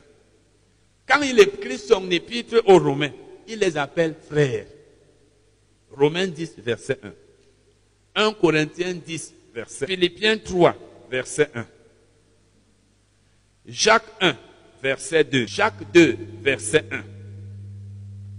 Jacques 3, verset 1, etc. Ils sont nombreux. Dans les épîtres, vous voyez toujours ces apôtres-là parler à, à, à, à, ceux à qui ils écrivent les épîtres en disant frère. Maintenant donc, si quelqu'un t'appelle frère ou bien sœur, il est qui pour toi? Il est ton père Hein? Il est quoi? La fraternité n'est pas réciproque. Si je suis votre frère, non, si vous êtes mes frères et sœurs, moi je vous appelle frère. Moi je suis votre père, hein? ou bien votre Dieu, je suis aussi votre frère. Donc si quelqu'un est ton frère, ça veut dire que tu es aussi son frère ou sa sœur. Ça veut donc dire que si Paul était même en vie aujourd'hui, s'il était encore ici, nous l'appellerions frère. Et c'est pourquoi des prédicateurs qui sont humbles se font appeler frères. Si vous lisez les livres des gens que Dieu a puissamment utilisés, à un niveau très... Je vous donne un exemple. Au Cameroun seulement, Je ne sais pas s'il y a un prédicateur camerounais que Dieu ait puissamment utilisé comme euh, Zach Fomon. Le frère Zach, il était professeur d'université. On ne l'appelait que frère. Il a refusé les titres. J'ai été en Allemagne, j'ai vu ses livres. Même là-bas, on le connaît. J'ai vu une sœur euh, ivoirienne là-bas. Elle dit qu'elle était en France un jour. Il y avait conférence. C'est Zach qui devait prêcher. Elle est là, elle attend que Jacques vienne. Elle voit les gens là sur l'hôtel, sur le pupitre, à côté du pupitre. Elle attend de voir Zach. Parce qu'elle ne voit personne qui soit différent ou spécial. Parce que la plupart du temps, par notre habillement, notre façon de marcher, on reconnaît l'homme de Dieu. Tout est différent. Elle s'attend à voir Zach. Elle se dit, Zach n'est pas encore là. Oh, Zach est là. Très simple. Après, le frère Zach commence à prêcher. Elle était surprise. Parce qu'il n'y avait rien de spécial en lui. Nous, aujourd'hui, quand tu es homme de Dieu, il faut les cortèges. Il faut les gens qui t'accompagnent. Il faut les gens qui... etc., etc. Et lui, il n'était donc pas comme ça, parce qu'il était simple. Je connais une sœur, la femme de mon bailleur même, donc je peux dire ma bailleresse. Ils étaient dans l'église de Zach. Ils disent qu'un jour, ils avaient à manger. Ils avaient, c'est pas, une manifestation. Ils ont fait une nourriture spéciale pour lui. Quand il s'est rendu compte qu'on avait fait une nourriture spéciale pour lui, il s'est fâché. Il s'est fâché, tu sais quoi? Effectivement, parce qu'il ne trouve pas normal qu'on prépare quelque chose de différent parce qu'il est le dirigeant. Mais quand on n'a pas compris ça, à cause de notre chefferie, même dans mon ministère, s'il y a des choses que si je fais, les gens peuvent trouver qu'après, tu dis, mais tu es le dirigeant. Il y a quoi? Quand quelqu'un n'est pas. Moi, je vous ai souvent dit que moi, j'ai 58 ans j'ai grandi dans le service. Depuis ma naissance. Donc, même dans ma maison, si tu, tu te plains que je fais certains travaux, tu vas te plaindre, tu vas sûrement mourir. Je ne peux plus changer. On redresse l'arbre quand il est encore jeune. J'ai quitté la maison de mes parents à 8 ans, quand j'ai été admis au cours élémentaire 1. J'ai habité chez un ami de mon oncle. J'ai habité chez ma tante, de la sixième en troisième. J'ai habité chez mon oncle de la seconde en terminale. Il y a une de mes cousines qui est ici en ce moment, elle vient en Europe. J'étais à l'université, j'allais laver ses habits, repasser chez elle et je rentrais à la cité où j'habitais. J'ai habité chez une tante ayant, étant sorti de l'université, je lavais les assiettes quand la bonne n'était pas là. Les neveux, nièces étaient là, très grands. Donc je suis habitué. Si je me lève le matin, il faut que je balaye, je balaye. Si j'avais le temps, je pourrais venir ici même laver la, la salle. Ça veut dire que j'ai grandi comme ça. Qu'est-ce que je veux donc dire? Vous ne pouvez donc pas dire à quelqu'un comme Zach quand il était en vie, non, tu es un homme de Dieu. Il ne peut pas te comprendre. Parce qu'il ne trouve pas de différence entre vous et lui. C'est un style de vie. C'est-à-dire quand quelqu'un est habitué à mener une certaine vie et qui n'est pas mauvaise. Parce que quand tu es orgueilleux, change. Mais si tu n'es pas orgueilleux, la Bible t'enseigne l'humilité continue. C'est pourquoi donc vous allez voir des gens comme les Kenneth Copeland, les Kenneth Hagin, les gens que Dieu a puissamment utilisés, même dans leurs témoignages, même dans leurs assemblées. Quand quelqu'un allait les voir, il dit, frère disait, vous avez déjà lu ces livres, les Copeland. Très simple. Pourquoi? Parce que nous sommes tous frères. C'est Jésus qui le dit, n'est-ce pas? Paul a été appelé frère. On va lire Acte 21, verset 20. Or, Paul a été l'homme le plus puissamment utilisé après Jésus. Paul, après Jésus, personne n'a été utilisé comme lui par Dieu. Acte 21, verset 20. La Bible parlant de Paul dit, quand ils l'eurent entendu, ils glorifièrent Dieu, puis ils lui dirent, tu vois frère, combien de milliers de juifs ont cru, et tous sont zélés pour la loi. C'est Paul qu'on appelle comme ça à Jérusalem. Hein? Tu vois, frère, aujourd'hui tu appelles un faux apôtre même, hein, qui ne sait même pas ce que c'est qu'être le travail d'apôtre, mais il porte juste le titre. Frère, il peut te gifler. C'est pas vrai, parce qu'il veut la gloire. Je ne dis pas qu'il faut mépriser les gens, ceux qui presque enseignent. Mais le, le problème, c'est qu'on doit les respecter comme on doit respecter tout le monde. Mais il ne faut pas qu'eux, ils fassent comme s'ils dépassaient les autres. Parce que si j'ai le don apostolique, si je suis apôtre, La Bible m'a dit que pourquoi me glorifier alors que j'ai reçu cela? Pourquoi me glorifier comme si je ne l'avais pas reçu? Si tu es apôtre, tu es apôtre parce que Dieu t'a fait apôtre. C'est pourquoi Paul dit toujours appelé à être apôtre. C'est Dieu qui t'a fait apôtre. Dieu a fait de lui apôtre des païens. Il a fait des autres apôtres des juifs, etc. Il ne doit pas se vanter comme s'il s'était fait apôtre lui-même. Et dans 2 Pierre 3, verset 15, Pierre est encore appelé frère. 2 Pierre 3, verset 15. Pierre qui parle ici, il dit, croyez que la patience de notre Seigneur est notre salut, est votre salut.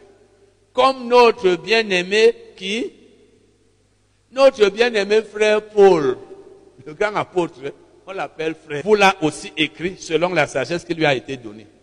Même Jésus, les uns l'appelaient maître, les autres rabbi.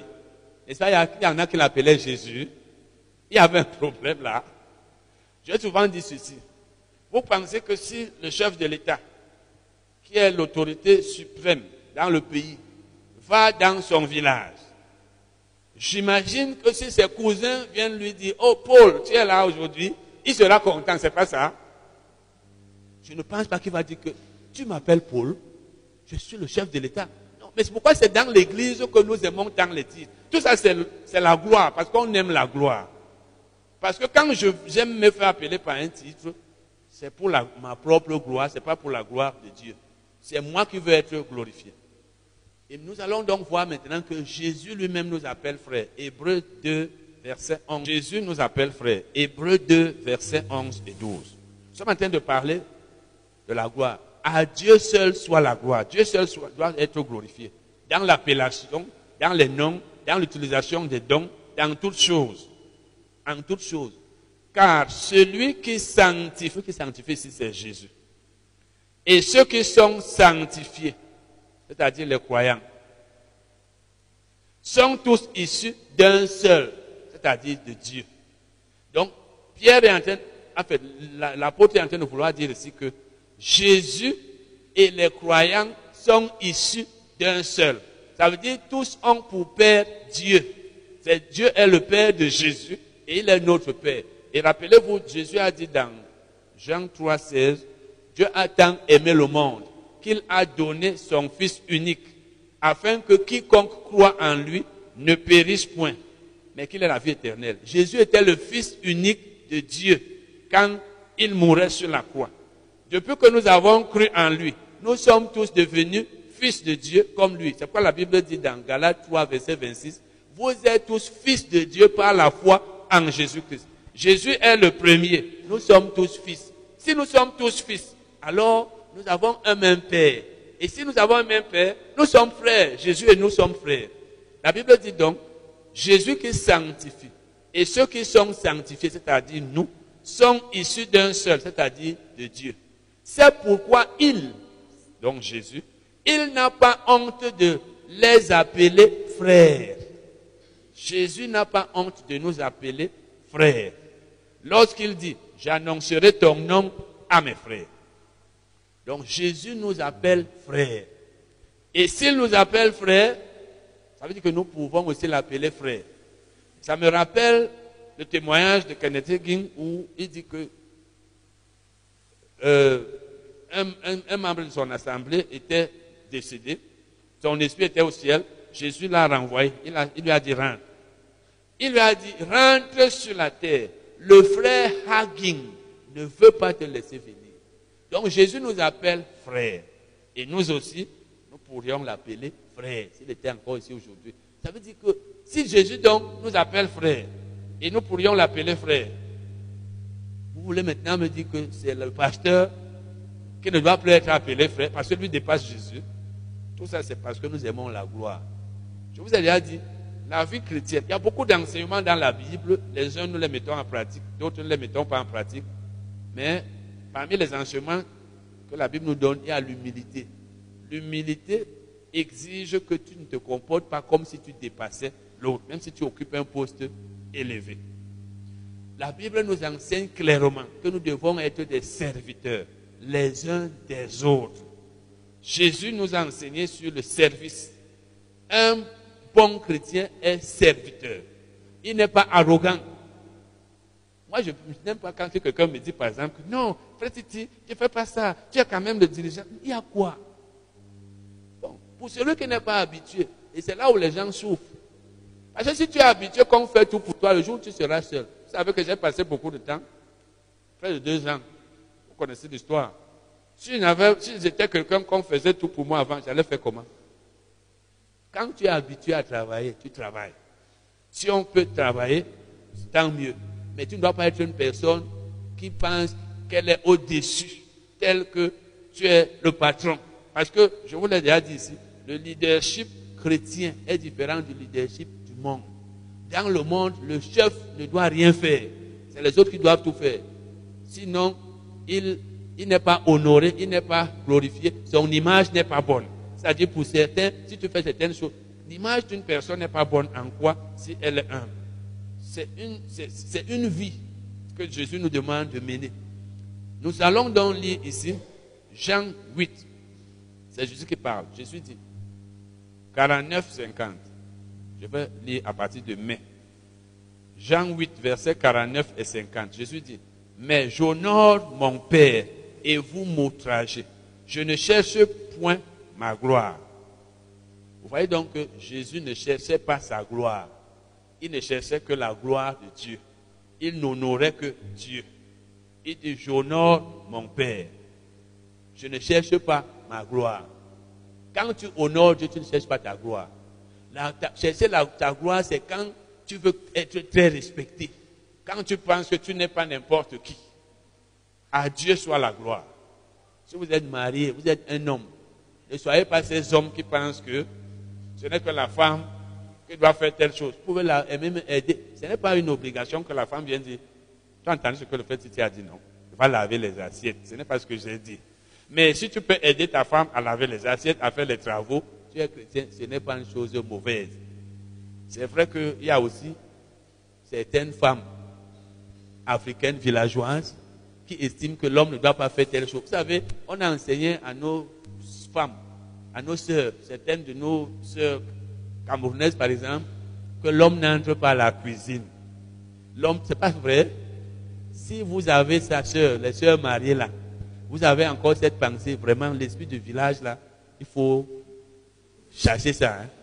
Oui, que l'homme n'entre pas à la cuisine. Parce que quand l'homme entre à la cuisine, il y a quoi la cuisine? Pourquoi vous avez mystifié la cuisine? Moi, je voyais mon beau-frère blanc là.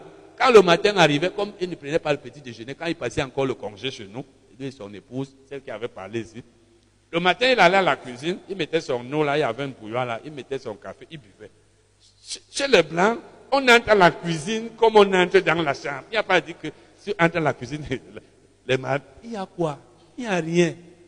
Il y a combien de villageois ici qui considéraient encore la cuisine comme... Il y a quoi? Il n'y a rien avant, sur les ancêtres, qu'on considérait la cuisine comme pour la femme et le salon pour l'homme. C'est pourquoi les femmes ne mangeaient pas à table. C'est pas ça?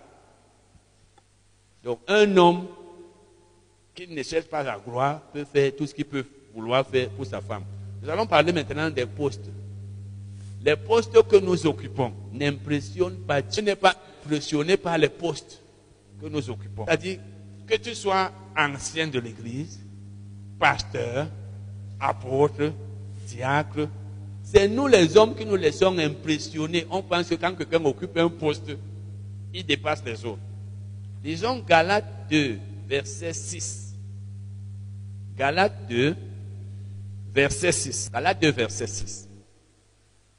Paul parle ici du commencement de son ministère. Il dit comment Jésus lui est apparu. Il a commencé le ministère sans aller consulter ceux qui étaient considérés comme les colonnes, les piliers. Pierre, Jacques et Jean. C'était les, on pourrait dire les bras droits de Jésus. Ils étaient toujours avec Jésus. C'était les chefs, les patrons, on peut dire, là-bas à l'église de Jérusalem. Paul a commencé son ministère sans aller les consulter pour dire, qu'est-ce que vous pensez de moi? Acceptez-vous? Aujourd'hui, dans l'église, certaines personnes se considèrent comme si il faut, il faut passer par elle pour commencer le ministère. Est-ce qu'il nous a vus? Je me suis, j'ai entendu un débat ici à la chaîne de radio lorsqu'il y avait eu euh, accident sur la voie ferrée là, vers Ezeka. Il y a un- quelqu'un qui était décédé là, un prophète d'un d'un pays étranger, on dit qu'il était prophète. Et il y a des gens qui ont dit à la radio qu'il est même venu ici. Est-ce qu'il nous a contactés? C'est nous qui sommes ou c'est les portes Donc certains prédicateurs pensent que comme ils sont anciens dans l'église, pour faire quelque chose, il faut aller les contacter. Paul n'est donc pas allé rencontrer Pierre, Jean et Jacques. Dès que Jésus lui est apparu, il a commencé à prêcher l'évangile. Parce qu'il dit que le même Jésus qui a fait de l'apôtre des Juifs a fait de moi l'apôtre des païens. Donc il n'y a pas à dire que moi je vais vers eux. Ce n'est pas l'ordre. Mais c'est qu'il savait que chacun d'eux dépendait de Jésus. Il dit, ceux qui sont les plus considérés, quels qu'ils aient été, jadis. Donc Pierre, Jean et Jacques, quels que soient ce qu'ils ont été, ils ont été les proches de Jésus, les disciples de Jésus, ses grands amis qui étaient toujours avec lui. Il dit, quels qu'ils aient été, cela ne m'importe pas. Donc ça n'a pas d'importance pour moi que parce que c'est quand même Pierre, non? C'est lui qui était toujours avec Jésus. Jean était toujours avec Jésus. Il dit, cela ne m'importe pas. Il dit, Dieu ne fait point exception de personne. Fait point exception de personne. Ça veut dire Dieu ne tient pas compte du fait que l'autre était apôtre avec Jésus. L'autre était celui sur qui Jésus mettait sa tête, Jean. L'autre, les trois là étaient toujours avec Jésus. Il dit Dieu ne tient pas compte de ça. C'est nous qui pensons ainsi. Par exemple, dans le monde, les gens qui sont profs du chef de l'État sont considérés comme des dieux dans le pays. C'est pas ça? Oui. C'est-à-dire que vous ne pouvez même pas parler. Vous, savez que je suis non? Les gens ont peur d'eux.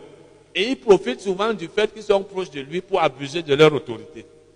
Même dans l'église, si quelqu'un est proche du pasteur, il y a des gens qui vont beaucoup le respecter.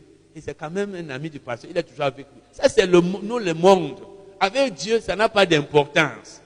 Les titres, là, je suis l'ami du pasteur, je suis son chauffeur, je suis mange avec lui, ça n'a pas d'importance. Et c'est ça qui fait que les gens se glorifient. Il dit ici, je lis ça dans la Bible amplifiée. Lui second dit, Dieu ne fait point exception de père. La Bible amplifiée dit, Dieu n'est pas impressionné par les postes que les gens occupent. Et il n'est pas partial. Parce que l'homme partial tient compte des postes, des titres. L'autre est quand même ancien, on ne doit pas le traiter n'importe comment. C'est pourquoi vous voyez dans l'église aujourd'hui, quand quelqu'un est dirigeant, on le traite autrement. Quand quelqu'un est pasteur, quand quelqu'un apôtre, il vient dans une assemblée, on prend soin de lui plus que de l'autre. C'est nous qui avons amené ça. Et c'est pourquoi donc, quand quelqu'un est apôtre, il pense qu'il dépasse les autres. J'étais à une conférence à Limbe, il y a environ 13 ans. Le matin, on était sur le point de manger, on était à la maison de celui qui nous avait invités. J'entends quelqu'un dire, non, ça c'est le plat de l'apôtre. Parce que l'apôtre a son plat différent de ceux des autres. Nous autres, donc, nous sommes frères. Donc, nous, on a les plats qui, ne sont pas de, c'est pas moi, de valeur. Ça n'a pas d'importance. Dieu ne tient pas compte des postes. La Bible dit, Dieu n'est pas impressionné par les postes que les gens occupent. Et il n'est pas partial. Donc, il ne traite pas les gens en fonction de leur poste. Comme nous. Puis, Jacques nous dit ça dans Jacques 2. Il dit si quelqu'un vient dans votre assemblée et que vous prenez soin de lui parce qu'il est, il est somptueusement habillé, et vous dites à celui qui est pauvre, misérablement vêtu, tiens-toi debout là, ou assieds-toi sur le marchepied. Il dit vous êtes des, juges aux mauvaises pensées. Donc vous péchez. Parce que vous faites exception de personne. Vous tenez compte de, de de, de, de l'habillement des gens vous tenez compte des postes avant de rendre service aux gens. Ça, ce n'est pas de Dieu. Mais nous faisons ça dans l'église. On respecte les gens parce qu'ils sont apôtres. Je me rappelle, quand on inaugurait cette salle, j'avais invité un pasteur avec son épouse.